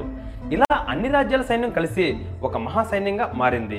అప్పుడే దుర్యోధనుడు నిర్ణయించుకున్నాడు, వీళ్ళని నీతిగా న్యాయంగా యుద్ధంలో మనం ఓడించలేమని. సరే అని ఇక మరి ఖజానా ఎంతుందో చూడడానికి వారు వెళ్ళారు. వారు ఖజానా యొక్క ముఖద్వారం తెరిచి చూస్తే హిమాలయ పర్వతాలు ఎలా ఉంటాయో అలా పర్వతాల రూపంలో ఎంతో బంగారం, వజ్రాలు, నాణాలు, ఆభరణాలు కుప్పలు తెప్పలుగా వరుసగా ఏర్పరిచిన పర్వతాల సమూహంలా ఆ ఖజానా ఉంది. వీరు జయించిన రాజ్యాల సంపద, ఇతర రాజులు వీరికి బహుమానంగా ఇచ్చిన సంపద అన్ని కలిసి ఇంత సంపద అయింది. ఆ సంపద చూసిన దుర్యోధనుడికి మాత్రం ప్రపంచంలో ఉన్న సంపద అంతా తీసుకొచ్చి ఒక్కచోటన పెడితే ఎంత అవుతుందో అంతటి సంపద ఈ ఇంద్రప్రస్థంలో మాత్రమే ఉంది అన్నట్టుగా ఆయనకు అనిపించింది. వీరిని డబ్బుతో కూడా మనం జయించలేం, మరి వీరిని ఎలా జయించాలి అనే ఆలోచనలో తను పడ్డాడు. ఇక దుర్యోధనుడు శకుని చూడడానికి మిగిలింది మైడు నిర్మించిన ఒక మాయకోట. వీరిద్దరూ అక్కడికి వెళ్లారు. వీరితో పాటు ఇతర రాజ్యపు రాజులు కూడా గుంపులు గుంపులుగా ఆ కోట చూడడానికి వచ్చారు. అయితే అక్కడికి వచ్చిన వారిలో కొంతమందికి టూరిస్ట్ గైడ్ లాంటి ఒకరు దగ్గరగా ఉండి ఆ కోటలోని వింతలు విశేషాలు వివరిస్తున్నారు. ఆ వింతలు విన్న అక్కడ రాజులు ఆ కోటని ఆహా ఓహో అని పొగడ్తలతో ముంచెత్తుతున్నారు. దుర్యోధనుడు ఆ పొగడ్తల్ని తట్టుకోలేక వీరందరితో కాదు నేను ఒక్కడనే ఈ కోటను చూస్తాను అని నెమ్మదిగా గుంపులో నుండి పక్కకు వచ్చాడు. పక్కనే ఉన్న ఒక గదిలోనికి తను వెళ్ళాడు. ఆ గదంతా అందానికి అర్థం ఇదే అన్నంత అందంగా ఉంది. ఒకవైపుగా చూస్తే గాలిలో చేపలు తేలుతున్నాయి అన్నట్టుగా పక్కన గోడపైన స్ఫటికంతో తయారు చేసిన ఒక ఎక్వేరియం ఉంది. చరిత్రలో మొట్టమొదటిసారిగా ఎక్వేరియం మనం ఇక్కడే విన్నాం. తనకి ఎదురుగా చూస్తే కింద ఒక చిన్న నీటి మడుగు ఉంది. అందులో కలువ పూలు, చేపలు ఉన్నాయి. ఆ నీటిని తాగుదామని తన చేతిని ఆ మడుగులో పెట్టడానికి దుర్యోధనుడు ప్రయత్నించాడు. కానీ అది నీటి మడుగు కాదు. మరి ఇక్కడ ఎలా నీటి మడుగు ఉన్నట్టు కనిపిస్తుంది అని చూస్తే తన చుట్టూ ఉన్న గోడల మీద, స్తంభాల మీద వజ్రాలు, వైడూర్యాలు, పద్మరాగమణులు, కెంపులు ఇలా నవరత్నాలు వివిధ యాంగిల్స్లో పెట్టడం వల్ల వాటిపైన పడే సూర్యకిరణాల రిఫ్లెక్షన్ నేల మీద పడి అది ఒక నీటి మడుగులా కనిపించింది. ఇక దుర్యోధనుడు కూడా ఆ కోటని మెచ్చుకోకుండా ఉండలేకపోయాడు. ఇంతటి అద్భుతాన్ని నేను ఎప్పుడు చూడలేదు అని మనసులో ఆశ్చర్యపోతూ ఆనందపడ్డాడు. ఆ గది తర్వాత ఒక తలుపు కనిపించింది. దాని మీద మాయా మందిరం అని రాసి ఉంది. అదే హాల్ ఆఫ్ ఇల్యూజన్స్. ఆ గదిలో ఉన్నది లేనట్టుగా, లేనిది ఉన్నట్టుగా ఉంటుందని చాలామంది అనుకుంటారు. కానీ ఆ గదిలో ముఖ్యంగా ఉండేది నీ ఆనందానికి, నీ భయానికి ప్రతిబింబాలు. అంటే నువ్వేంటో, నీ భయం ఏంటో, నీ సంతోషం ఏంటో అక్కడ కనిపిస్తాయి. అవి వాస్తవాలు అవ్వచ్చు, కాకపోవచ్చు. అందుకే ఆ గదిని హాల్ ఆఫ్ ఇల్యూజన్స్ అని అనేవారు. ఆ మందిరంలోకి దుర్యోధనుడు ఎంటర్ అయ్యాడు. ఆ మందిరం అంతా వింతగా, విచిత్రంగా ఉంది. ఎటు చూసినా అద్దాలే ఉన్నట్టుగా అనిపిస్తుంది. చుట్టూ గోడల పైన, పైన సీలింగ్స్ పైన, కింద నేల మీద ఎటు చూసినా అద్దాలే తనకు కనిపిస్తున్నాయి. దుర్యోధనుడు అలానే ముందుకు నడుస్తూ ఉంటే ఒక నీటి మడుగు కనిపించింది. ఆ నీటి మడుగు కూడా ముందు గదిలో ఉన్నట్టే మరో మాయ అని అనుకొని దాని మీద కాలు వేశాడు. కానీ అది నిజంగానే నీటి మడుగు. దానిలో గదితో పాటు దుర్యోధనుడు పడిపోయాడు. తన బట్టలన్నీ తడిసిపోయాయి. అయ్యో, నేను నీటిలో పడిపోయాను, ఎవరు నన్ను చూడలేదు కదా అని చుట్టూ చూసుకున్నాడు. ఎవ్వరు కనిపించలేదు. అప్పుడు పెద్దగా ఒక అమ్మాయి నవ్వు దుర్యోధనుడికి వినిపించింది. ఎవరిది నవ్వు అని పైకి చూస్తే బాల్కనీలో నుండి ద్రౌపది దుర్యోధను చూసి గట్టిగా నవ్వుతున్నట్టుగా దుర్యోధనుడికి కనిపించింది. ఆపు నీ హాస్యం, నేను హస్తినపురానికి రాజుని, నన్ను చూసి నువ్వు నవ్వుతావా, ఎంత పొగరు నీకు అని దుర్యోధనుడు అరిచాడు. ద్రౌపది ఇంకా గట్టిగా నవ్వడం మొదలుపెట్టింది. అప్పుడు దుర్యోధనుడు రియలైజ్ అయ్యాడు, నాశనం చేశాము అని అనుకున్న పాండవులకి మరలా ఇంత వైభవం రావడానికి కారణం వాళ్ళ జీవితంలోకి ద్రౌపది ప్రవేశించడం. ఎప్పుడైతే ద్రౌపదిని అర్జునుడు పెళ్లి చేసుకున్నాడో ఆ రోజునే వాళ్ళ దశ తిరిగిపోయింది. అయితే నా టార్గెట్ ఇక పాండవులు కాదు, ద్రౌపదే. ఎప్పుడైతే ద్రౌపదిని నేను మానసికంగా, శారీరకంగా నాశనం చేస్తానో ఆ రోజునే పాండవులు నేను జయించిన వాడిని అవుతాను అని మనసులో అనుకుంటున్నప్పుడు పక్కనున్న మరో అద్దంలో భీముడు కనిపించి, దుర్యోధన, నీకు కట్టుకోవడానికి మా రాజ్యంలో నేసిన పట్టుబట్టలు పంపించమంటావా అని వెటకారంగా అంటూ నవ్వాడు. ఇక దుర్యోధనుడు ఆ అవమానం తట్టుకోలేక ఆ మాయ మందిరంలో నుండి బయటకు వచ్చి ఎవ్వరికీ చెప్పకుండా హస్తినపురానికి వెళ్ళిపోయాడు. తన ఏకాంత మందిరంలోకి వెళ్ళి తలుపు వేసుకున్నాడు. శకుని, ధృతరాష్ట్రుడు, గాంధారి అందరూ వచ్చి తలుపు తెరవమన్నా తెరవలేదు. అప్పుడు దుర్యోధనుడు, నేను ఓడిపోయాను, అన్ని విధాలుగా ఓడిపోయాను, వాళ్ళని డబ్బుతో, యుద్ధంతో ఏ విధంగానూ నేను ఇక జయించలేను, వాళ్ళిప్పుడు నా ఊహకు కూడా అందరంత ఎత్తుకి ఎదిగిపోయారు, నేను ఏదైతే చూడకూడదు అని అనుకున్నానో అదే ఈరోజు నేను చూశాను, నా మోహమిక ఎవరికి చూపించను, నాతో ఎవరు మాట్లాడొద్దు, నన్ను ఒంటరిగా వదిలేయండి అని గదిలో నుండి గట్టిగా అరిచాడు. శకునితో సహా ఎవరి మాట వినిపించుకోవట్లేదు. సరే, సమయం వచ్చినప్పుడు దుర్యోధనుడితో మాట్లాడదామని శకుని కూడా అక్కడ నుండి వెళ్ళిపోయాడు. దుర్యోధనుడు మాత్రం ఇక జీవితంలో ఆ గదిలో నుండి బయటకు రాకూడదు అని నిర్ణయించుకున్నాడు. ఇక ఇంద్రప్రస్థంలో అందరూ సంతోషంగా ఏ కష్టం చీకు చింత లేకుండా ఆనందంగా ఉన్నారు.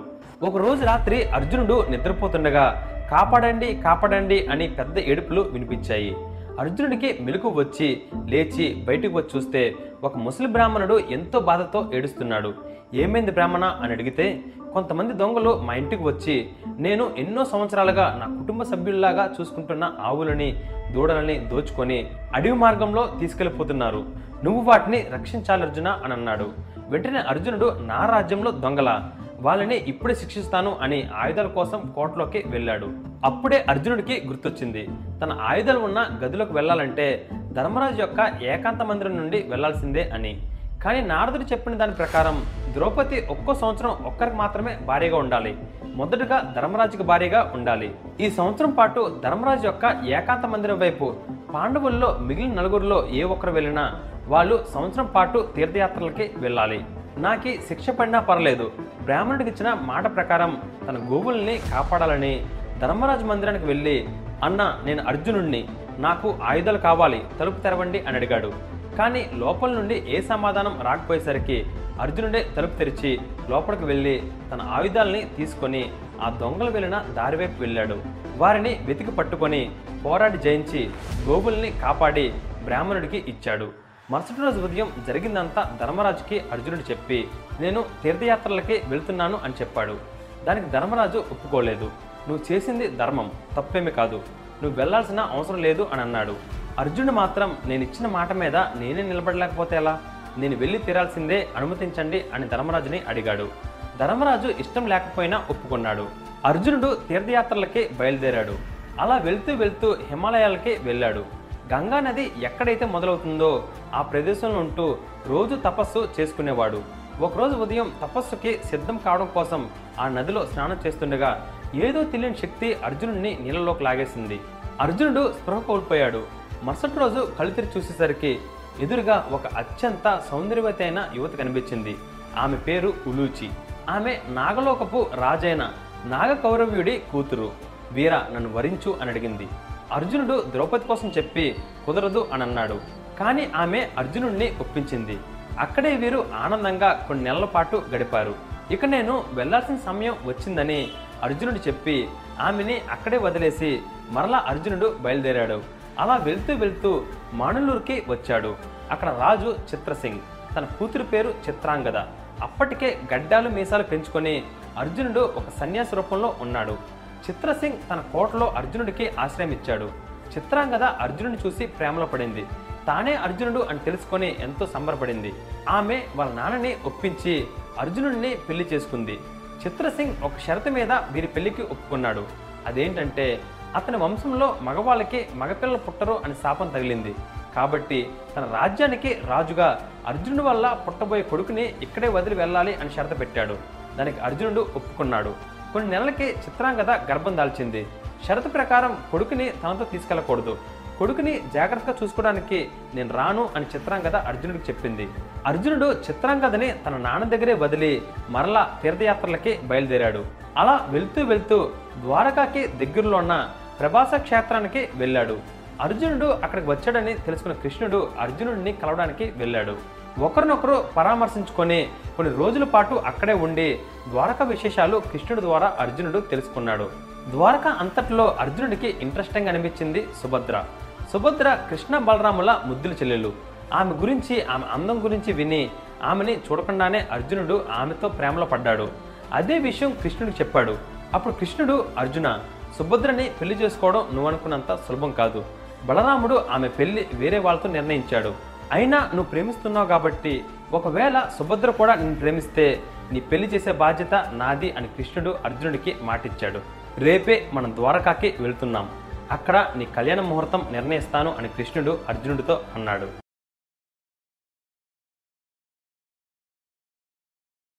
కృష్ణుడు అర్జునుడిని ద్వారకాకి తీసుకెళ్లాడు. కానీ అర్జునుడికి గడ్డాలు మీసాలు పెరిగిపోవడం వల్ల బలరాముడితో సహా అందరూ తను ఒక ఎత్తి అని అనుకున్నారు. బలరాముడు అర్జునుడికి సుభద్ర చేత సేవలు చేస్తే ఈ యతి యొక్క ఆశీర్వాదం దొరకడం వల్ల ఆమె జీవితం బాగుంటుందని సుభద్రని అర్జునుడికి సేవలు చేయించడానికి నియమించాడు. కానీ కొన్ని రోజుల తర్వాత ఆ యుతివేషంలో ఉన్నది అర్జునుడే అని తెలుసుకొని సుభద్ర కూడా అర్జునుడితో ప్రేమలో పడిపోయింది. ఇక అర్జునుడు కృష్ణుడి దగ్గరికి వచ్చి, సుభద్ర కూడా నన్ను ప్రేమిస్తే మా ఇద్దరికి పెళ్లి చేస్తానన్నావు కదా, ఇప్పుడు సుభద్ర నేను ఇద్దరం ప్రేమించుకుంటున్నాం, తనని ఎలా పెళ్లి చేసుకోవాలో చెప్పు అని అర్జునుడు కృష్ణుడిని అడిగాడు. బలరాముడు మీ పెళ్లికి ఖచ్చితంగా ఒప్పుకోడు, అయినా ఈ పెళ్లి జరుగుతుంది అని కృష్ణుడు అన్నాడు.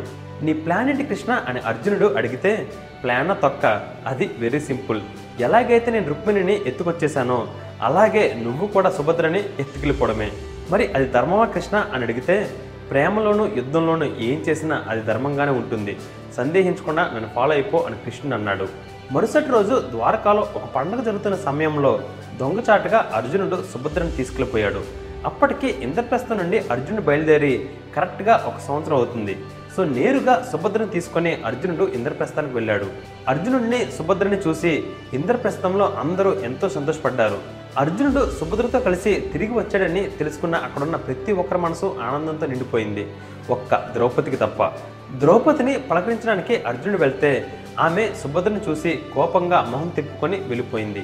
అర్జునుడు సుభద్ర దగ్గరికి వెళ్ళి, ద్రౌపది అంగీకారం లేకుండా నేను ఇలా చేశాను, నువ్వు ఈ రోజు నుండి ద్రౌపదికి దాసిలా ఉండి తనను ఒప్పించు, ఏ రోజైతే తను ఒప్పుకుంటుందో అప్పుడే మనం కలిసి జీవిస్తాం అని అర్జునుడు అన్నాడు. దానికి ఒక్క క్షణం కూడా ఆలోచించకుండా సుభద్ర ఒప్పుకుంది. ఆ రోజు నుండి సుభద్ర ఎంతో ప్రేమగా ఎంతో జాగ్రత్తగా ద్రౌపది దగ్గర దాసిలా ఉండి తనకి ప్రతి విషయంలోనూ సహాయపడుతూనే ఉంది.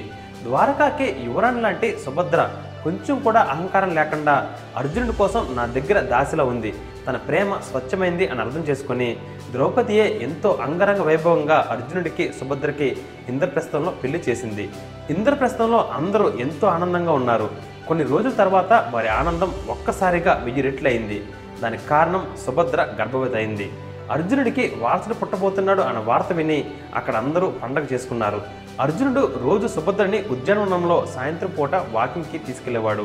తన జీవితంలో జరిగిన సంఘటనలు, తను చేసిన యుద్ధాలు, తను నేర్చుకున్న విద్యలు అన్ని సుభద్రకి చెప్పేవాడు. ఒకరోజు రాత్రి సుభద్ర తన మంచం మీద పడుకొని, నాకు నిద్ర రావట్లేదు, ఏదైనా మాట్లాడండి అని అర్జునుడితో అంటే, అర్జునుడు తను నేర్చుకున్న పద్మవ్యూహం ఎలా ఛేదించాలి అనే విద్య గురించి ఆమెకు చెప్పడం మొదలుపెట్టాడు. కొద్దిసేపటికి సుభద్ర నిద్రపోయింది. కానీ అది గమనించిన అర్జునుడు పద్మవ్యూహంలోకి ఎలా ప్రవేశించాలో చెప్తూనే ఉన్నాడు. సుభద్ర నిద్రపోతున్నా అర్జునుడు చెప్తుంది మరొకరు వింటూనే ఉన్నారు. అది ఎవరో కాదు, సుభద్ర కడుపులో ఉన్న అభిమన్యుడు. కొంతసేపటికి పద్మవ్యూహంలోకి ఎలా వెళ్లాలో చెప్పడం పూర్తి చేసిన అర్జునుడు సుభద్ర నిద్రపోతుందని గమనించి ఇక పద్మవ్యూహం నుండి బయటికి ఎలా రావాలో చెప్పడం ఆపేశాడు. అదే తరువాత అభిమన్యుడి తలరాతని మార్చేసింది. కొన్ని రోజులకి అభిమన్యుడు పుట్టాడు.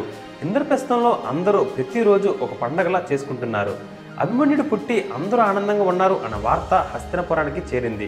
శకుని వెంటనే దుర్యోధనున్న గద్దెకు వచ్చి, తలుపు బయట నుండి, దుర్యోధన, నువ్వు ఈ గదిలోకి వెళ్ళి 1 ఏడాది కాలం దాటింది, బయటికి రావట్లేదు, ఎవరితోనే మాట్లాడట్లేదు, కనీసం ఎవరు చెప్పింది కూడా వినట్లేదు, కానీ ఈరోజు నేను చెప్పింది నువ్వు విని తెరాల్సిందే.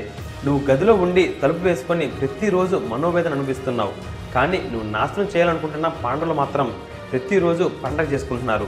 నువ్వు నిజంగా మూర్ఖుడివి, కొంచెం కూడా విజ్ఞత లేదు, ఎప్పుడు చూసినా యుద్ధం చేయాలి, విషం పెట్టాలి అని ఆలోచించి ప్రతిసారి ఓడిపోతున్నావు.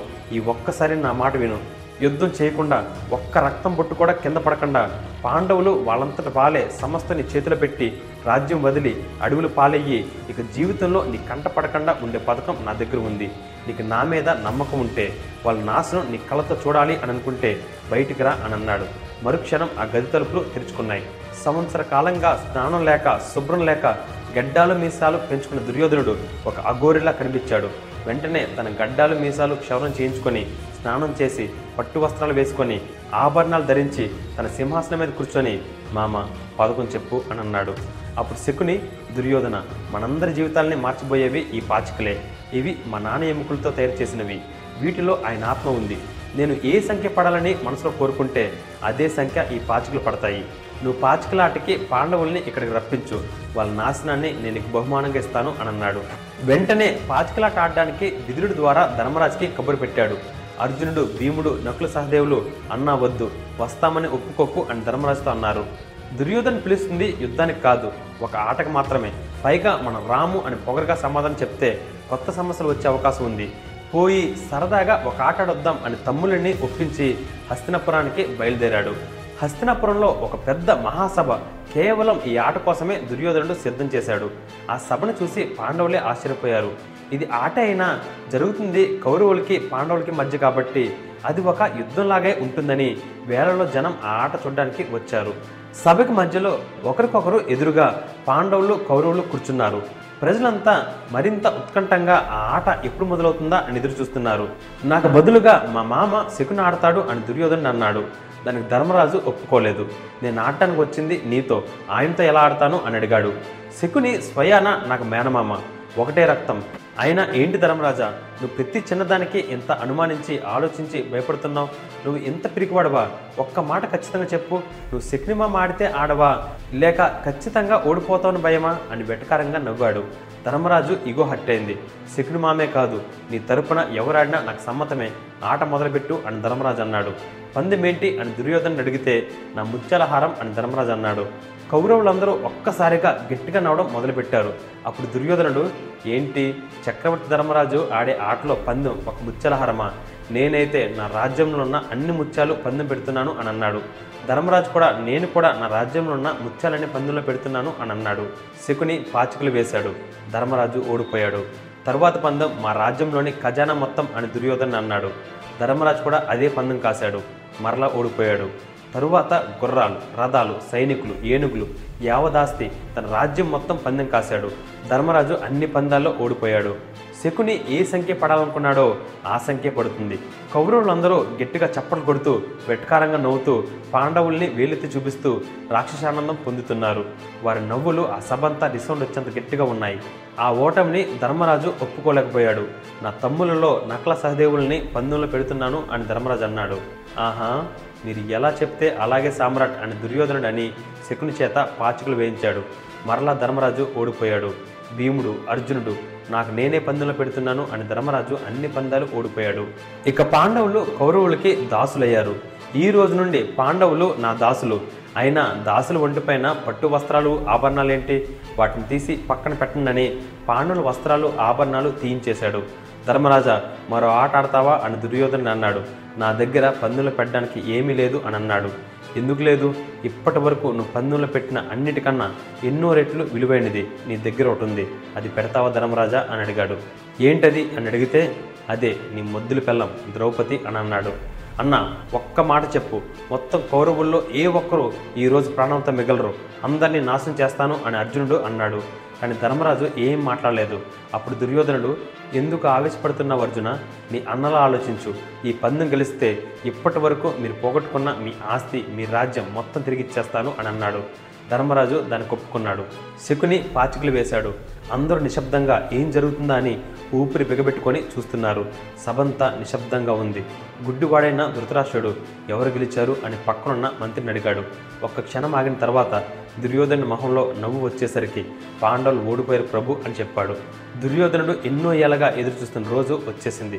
ఒక్క క్షణం కూడా ఆలోచించకుండా పక్కనున్న భటుడిని వెళ్ళి దాస్య అయిన ద్రౌపదిని ఈ సభలోకి తీసుకుని రా అని పంపాడు. కొంచెంసేపు అయిన తర్వాత భటుడు తిరిగి వచ్చి, మహారాజా, ద్రౌపది ప్రస్తుతం ఏకవస్త్రంలో ఉంది.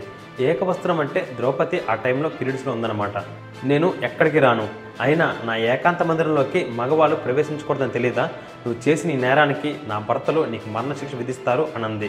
మరి నువ్వు పాండవులు జోదంలో ఓడిపోయారు అని చెప్పలేదా అని భటుడిని దుర్యోధనుడు అడిగాడు. చెప్పాను ప్రభు. అప్పుడు ద్రౌపది, తానోడి నన్నోడినా, నన్నోడి తానోడినా అని అడిగింది. అంటే ధర్మరాజు ఓడిపోయిన తర్వాత నన్ను ఓడిపోయాడా? అలా అయితే అది ధర్మం కాదు. ఎందుకంటే తను ఓడిపోయిన తర్వాత నన్ను పందెంలో పెట్టే హక్కు తనకు లేదు.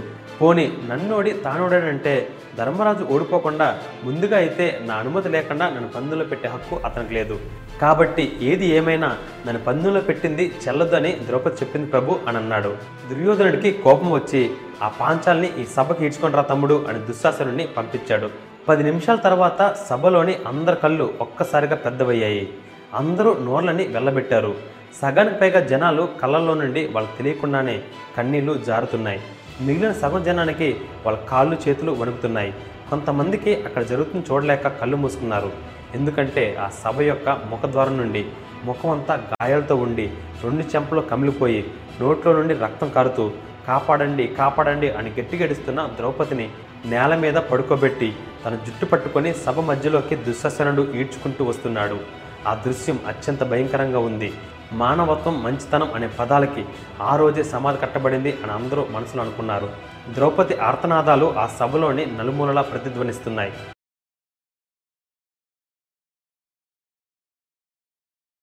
దుశ్శాసనుడు ద్రౌపది జుట్టు పట్టుకొని నేల మీద ఈడ్చుకుంటూ సభ మధ్యలోకి తీసుకొచ్చి పడేశాడు. ఆ సన్నివేశం చూడలేక ఎంతోమంది తమ కళ్ళను మూసుకున్నారు.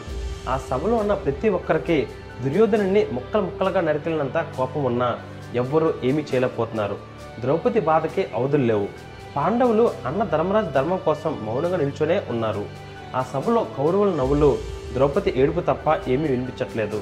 అప్పుడు ద్రౌపది తలదించుకొని ఉన్న పాండవులు చూసి, చరిత్రలో గొప్ప వీరులు అని పిలిపించుకుంటున్న పాండవులు కనీసం కట్టుకున్న భార్యను కూడా కాపాడలేకపోతున్నారు. ఇదేనా మీ భార్యకు మీరిచ్చే విలువ?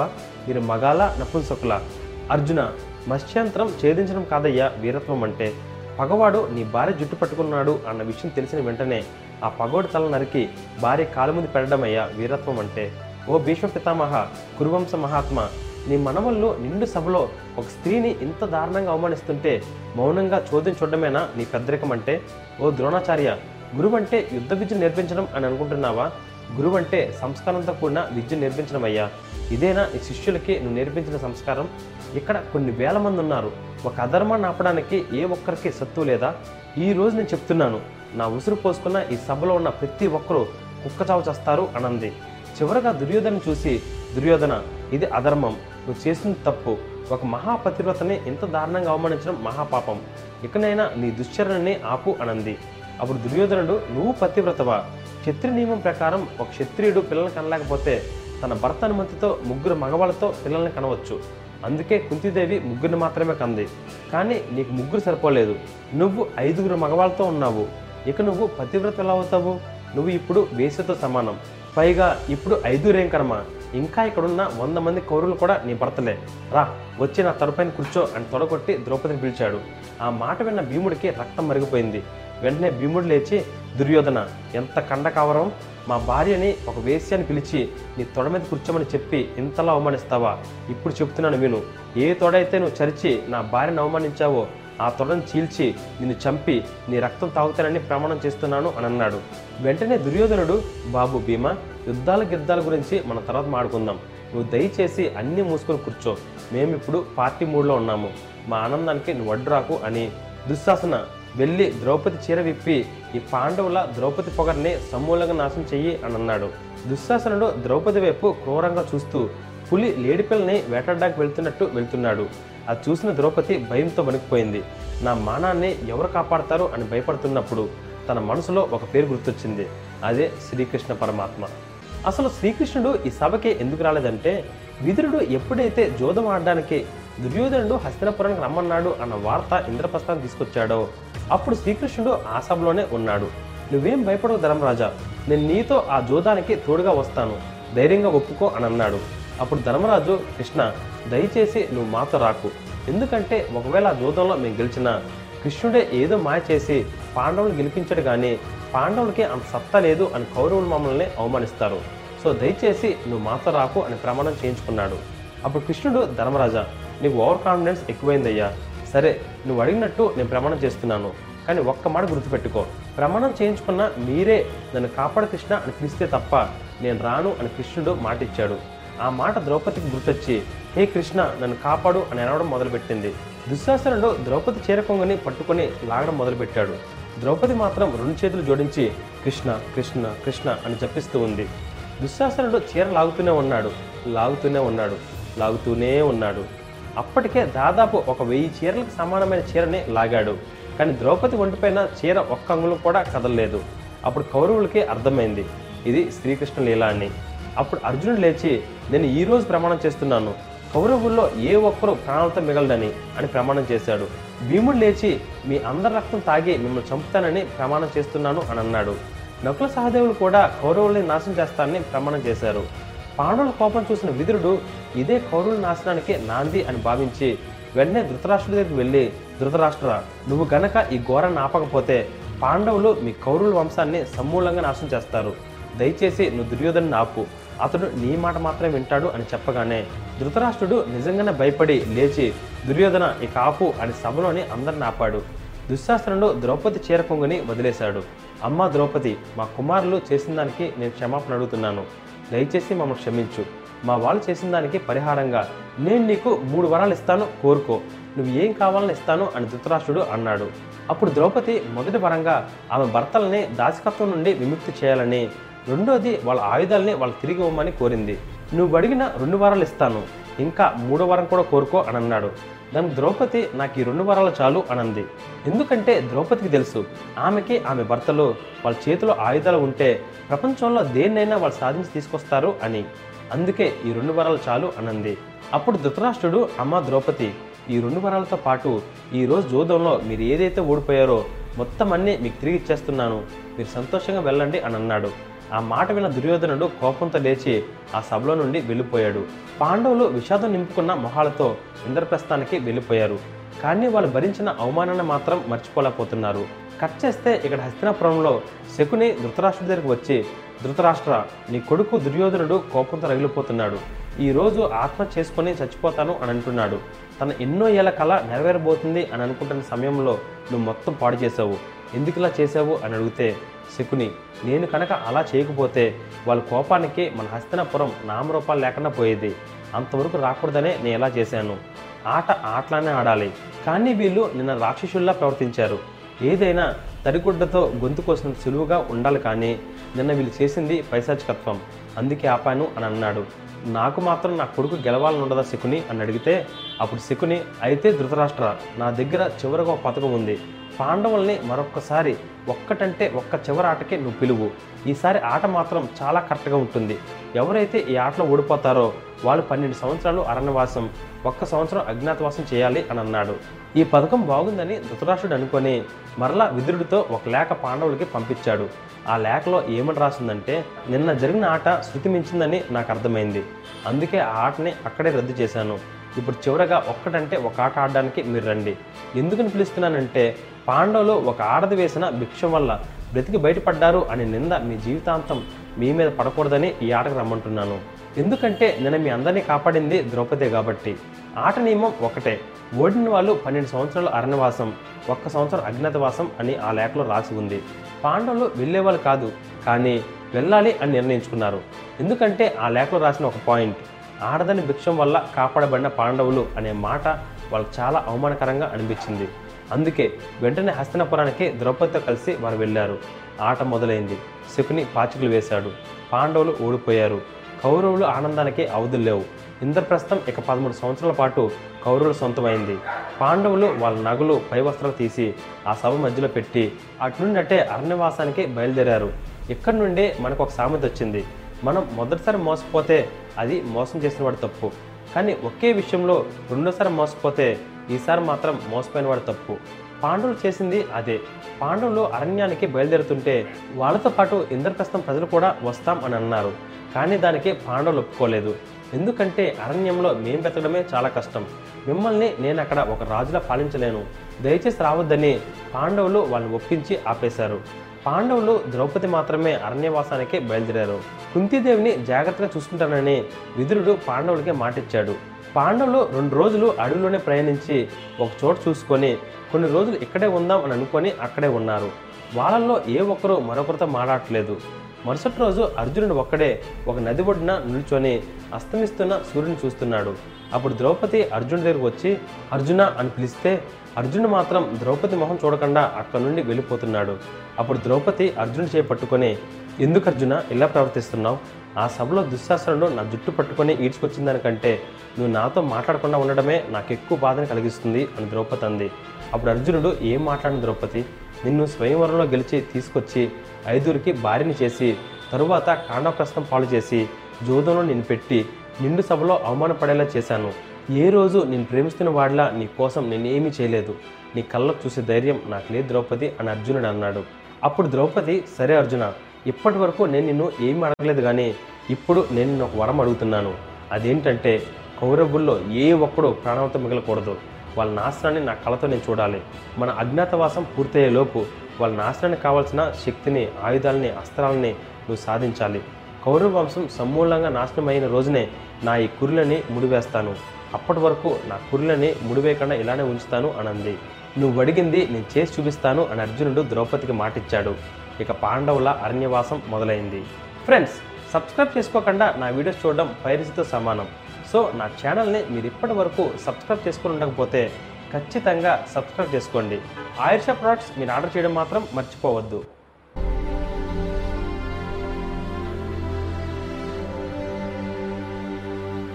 నేను ఎప్పుడు చేసే వీడియోస్లో కాకుండా ఈరోజు కొంచెం వేరే విషయం ఆడుకుందాం. 4 నెలల క్రితం నేను మీకు ప్రామిస్ చేశాను, త్వరలో మెంటల్లీ ఆర్ ఫిజికల్లీ డిజేబుల్ వాళ్ళకి చార్ట్ చేస్తానని. దానికోసం ఒక సాలిడ్ అమౌంట్ని రెడీ చేశాను. అయితే ఇప్పుడు 2 ప్రశ్నలు, ఎవరికి చేయాలి, ఎలా చేయాలని. ఎవరికి చేయాలి అన్నదానికి సమాధానం కోసం నా టీంలో 4 డిఫరెంట్ ఆర్గనైజేషన్స్కి పంపాను.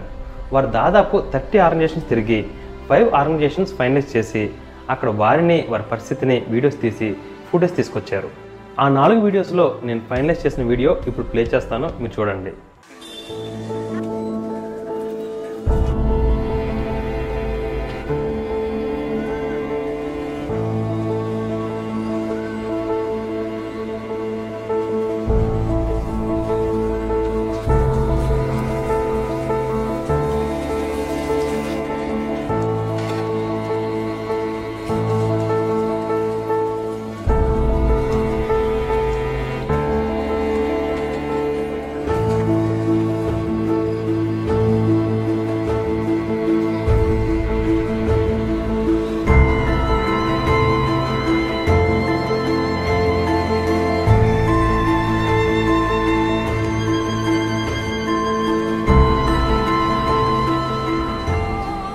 ఈ వీడియోలో మీరు చూస్తుంది ఒక రెసిడెన్షియల్ బ్లైండ్ స్కూల్.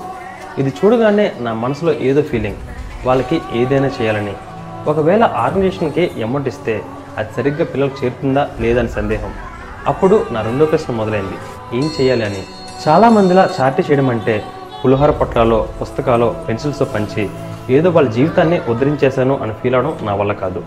ఒక్క పూటకో, ఒక్క రోజుకో వాళ్ళకు ఉపయోగపడేలా చేయడం కాకుండా ఏదైనా పెద్దగా, వాళ్ళు చదివే ఒక సంవత్సరం అంతా వాళ్ళకు ఉపయోగపడే విధంగా ఏదైనా చేయాలి అని అనుకున్నాను. కొన్ని రోజుల ముందు మా టీం అక్కడికి వెళ్ళినప్పుడు వాళ్ళకి కావాల్సిన అవసరాలు, వాళ్ళు ఫేస్ చేస్తున్న ప్రాబ్లమ్స్ మా వాళ్ళు తెలుసుకున్నారు. సో లాస్ట్ సాటర్డే నేను వాళ్ళ దగ్గరికి వెళ్ళాను. నేనేం చేశాను, విక్రమాదిత్య ఛానల్ ద్వారా అక్కడుండే 82 బ్లైండ్ చిల్డ్రన్కి వాళ్ళ జీవితంలో ఎలాంటి మార్పు తీసుకొచ్చామో మీరు చూడండి.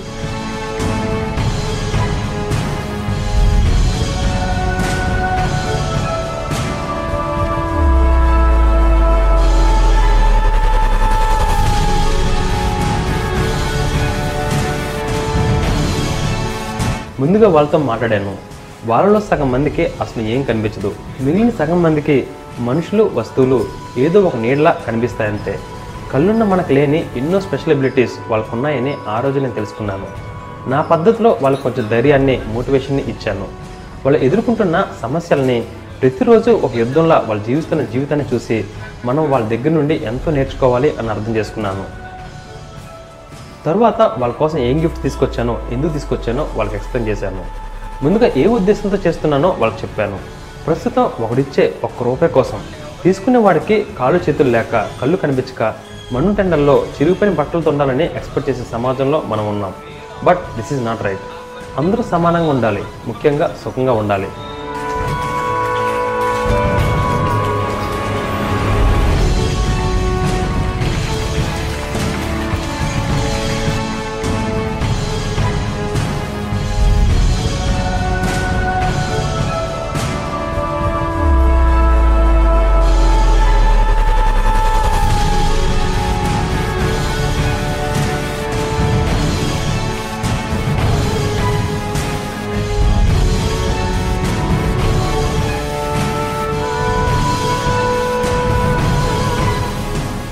వాళ్ళ కోసం బయట నుండి నాన్ వెజ్ మీల్స్ చేయించి తీసుకొచ్చాము. నా లైఫ్లో నేను తిన్న బెస్ట్ లంచ్ ఆ రోజునే. అది భోజనం బాగున్నందుకు కాదు, వాళ్ళతో కలిసి కూర్చొని మాట్లాడుతూ తిన్నందుకు.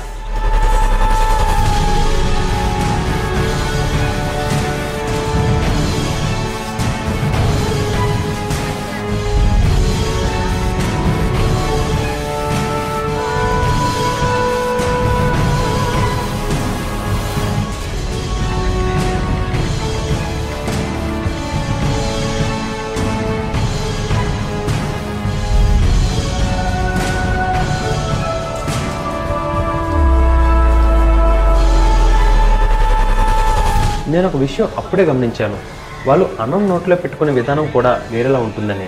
ఎందుకంటే వారెప్పుడు వేరే వాళ్ళు భోజనం చేయడం చూడకపోవడం వల్ల వాళ్ళ నోట్లో అన్నం పెట్టుకునే విధానం కూడా వేరేలా అనిపిస్తుంది.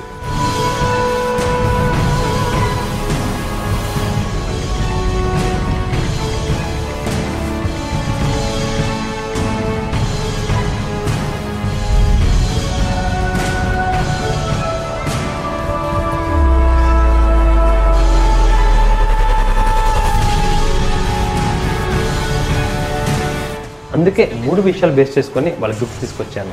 వాటిలో మొదటిది కంఫర్ట్, రెండోది సేఫ్టీ, మూడోది ఎంటర్టైన్మెంట్. మనమందరం ఎలాగైతే ఇంట్లో హ్యాపీగా కంఫర్ట్గా బతుకుతున్నామో వారు అలాగే హాస్టల్స్లో ఉన్న ఇంట్లో ఉన్నట్టే ఉండాలని, బట్టలు ఉతకడం కోసం వాషింగ్ మిషన్, చీకట్లో బతుకుతున్న వారు ప్రపంచానికి దగ్గరగా ఉండాలని ఇంటర్నెట్ ఉన్న కంప్యూటర్, వాళ్ళు చల్లని నీరు తాగడానికి, వాళ్ళ ఫుడ్ పాడవకుండా ఉండడానికి ఒక ఫ్రిడ్జ్ని, ఇంకా బట్టలు సర్దుకోవడానికి ర్యాక్స్, పిల్లోస్, టేబుల్ ఫ్యాన్స్ని ఇచ్చాను. ఇక రెండోది సేఫ్టీ, అక్కడ దోమలు ఎక్కువగా ఉండడం వల్ల ఆల్అవుట్స్, ప్యూరిఫైడ్ వాటర్ కోసం ప్యూరేట్. మా వాళ్ళతో వాళ్ళు సిగ్గుపడుతూ అడగలేక శానిటరీ ప్యాడ్స్ అడిగారట. మేము మాత్రం కొంచెం కూడా సిగ్గుపడకుండా ఇంకా గర్వంగా ఫీల్ అవుతూ వాళ్ళ నీరు మొత్తానికి కావాల్సిన శానిటరీ ప్యాడ్స్ వాళ్ళకి ఇచ్చాము. ఇక చివరిగా ఎంటర్టైన్మెంట్. సెలవు రోజుల్లో ఈవినింగ్ టైమ్స్లో వాళ్ళకి ఎంటర్టైన్మెంట్ కోసం టీవీ విత్ కేబుల్ కనెక్షన్, ఇంకా క్రికెట్ కిట్, క్యారమ్ బోర్డ్ లాంటివి ప్రొవైడ్ చేశాము.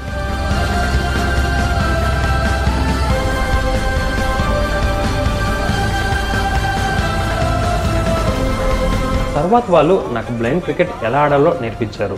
కళ్ళకు గంతలు కట్టి నన్ను ఆడమన్నారు. Really saying that is the best game I have ever played.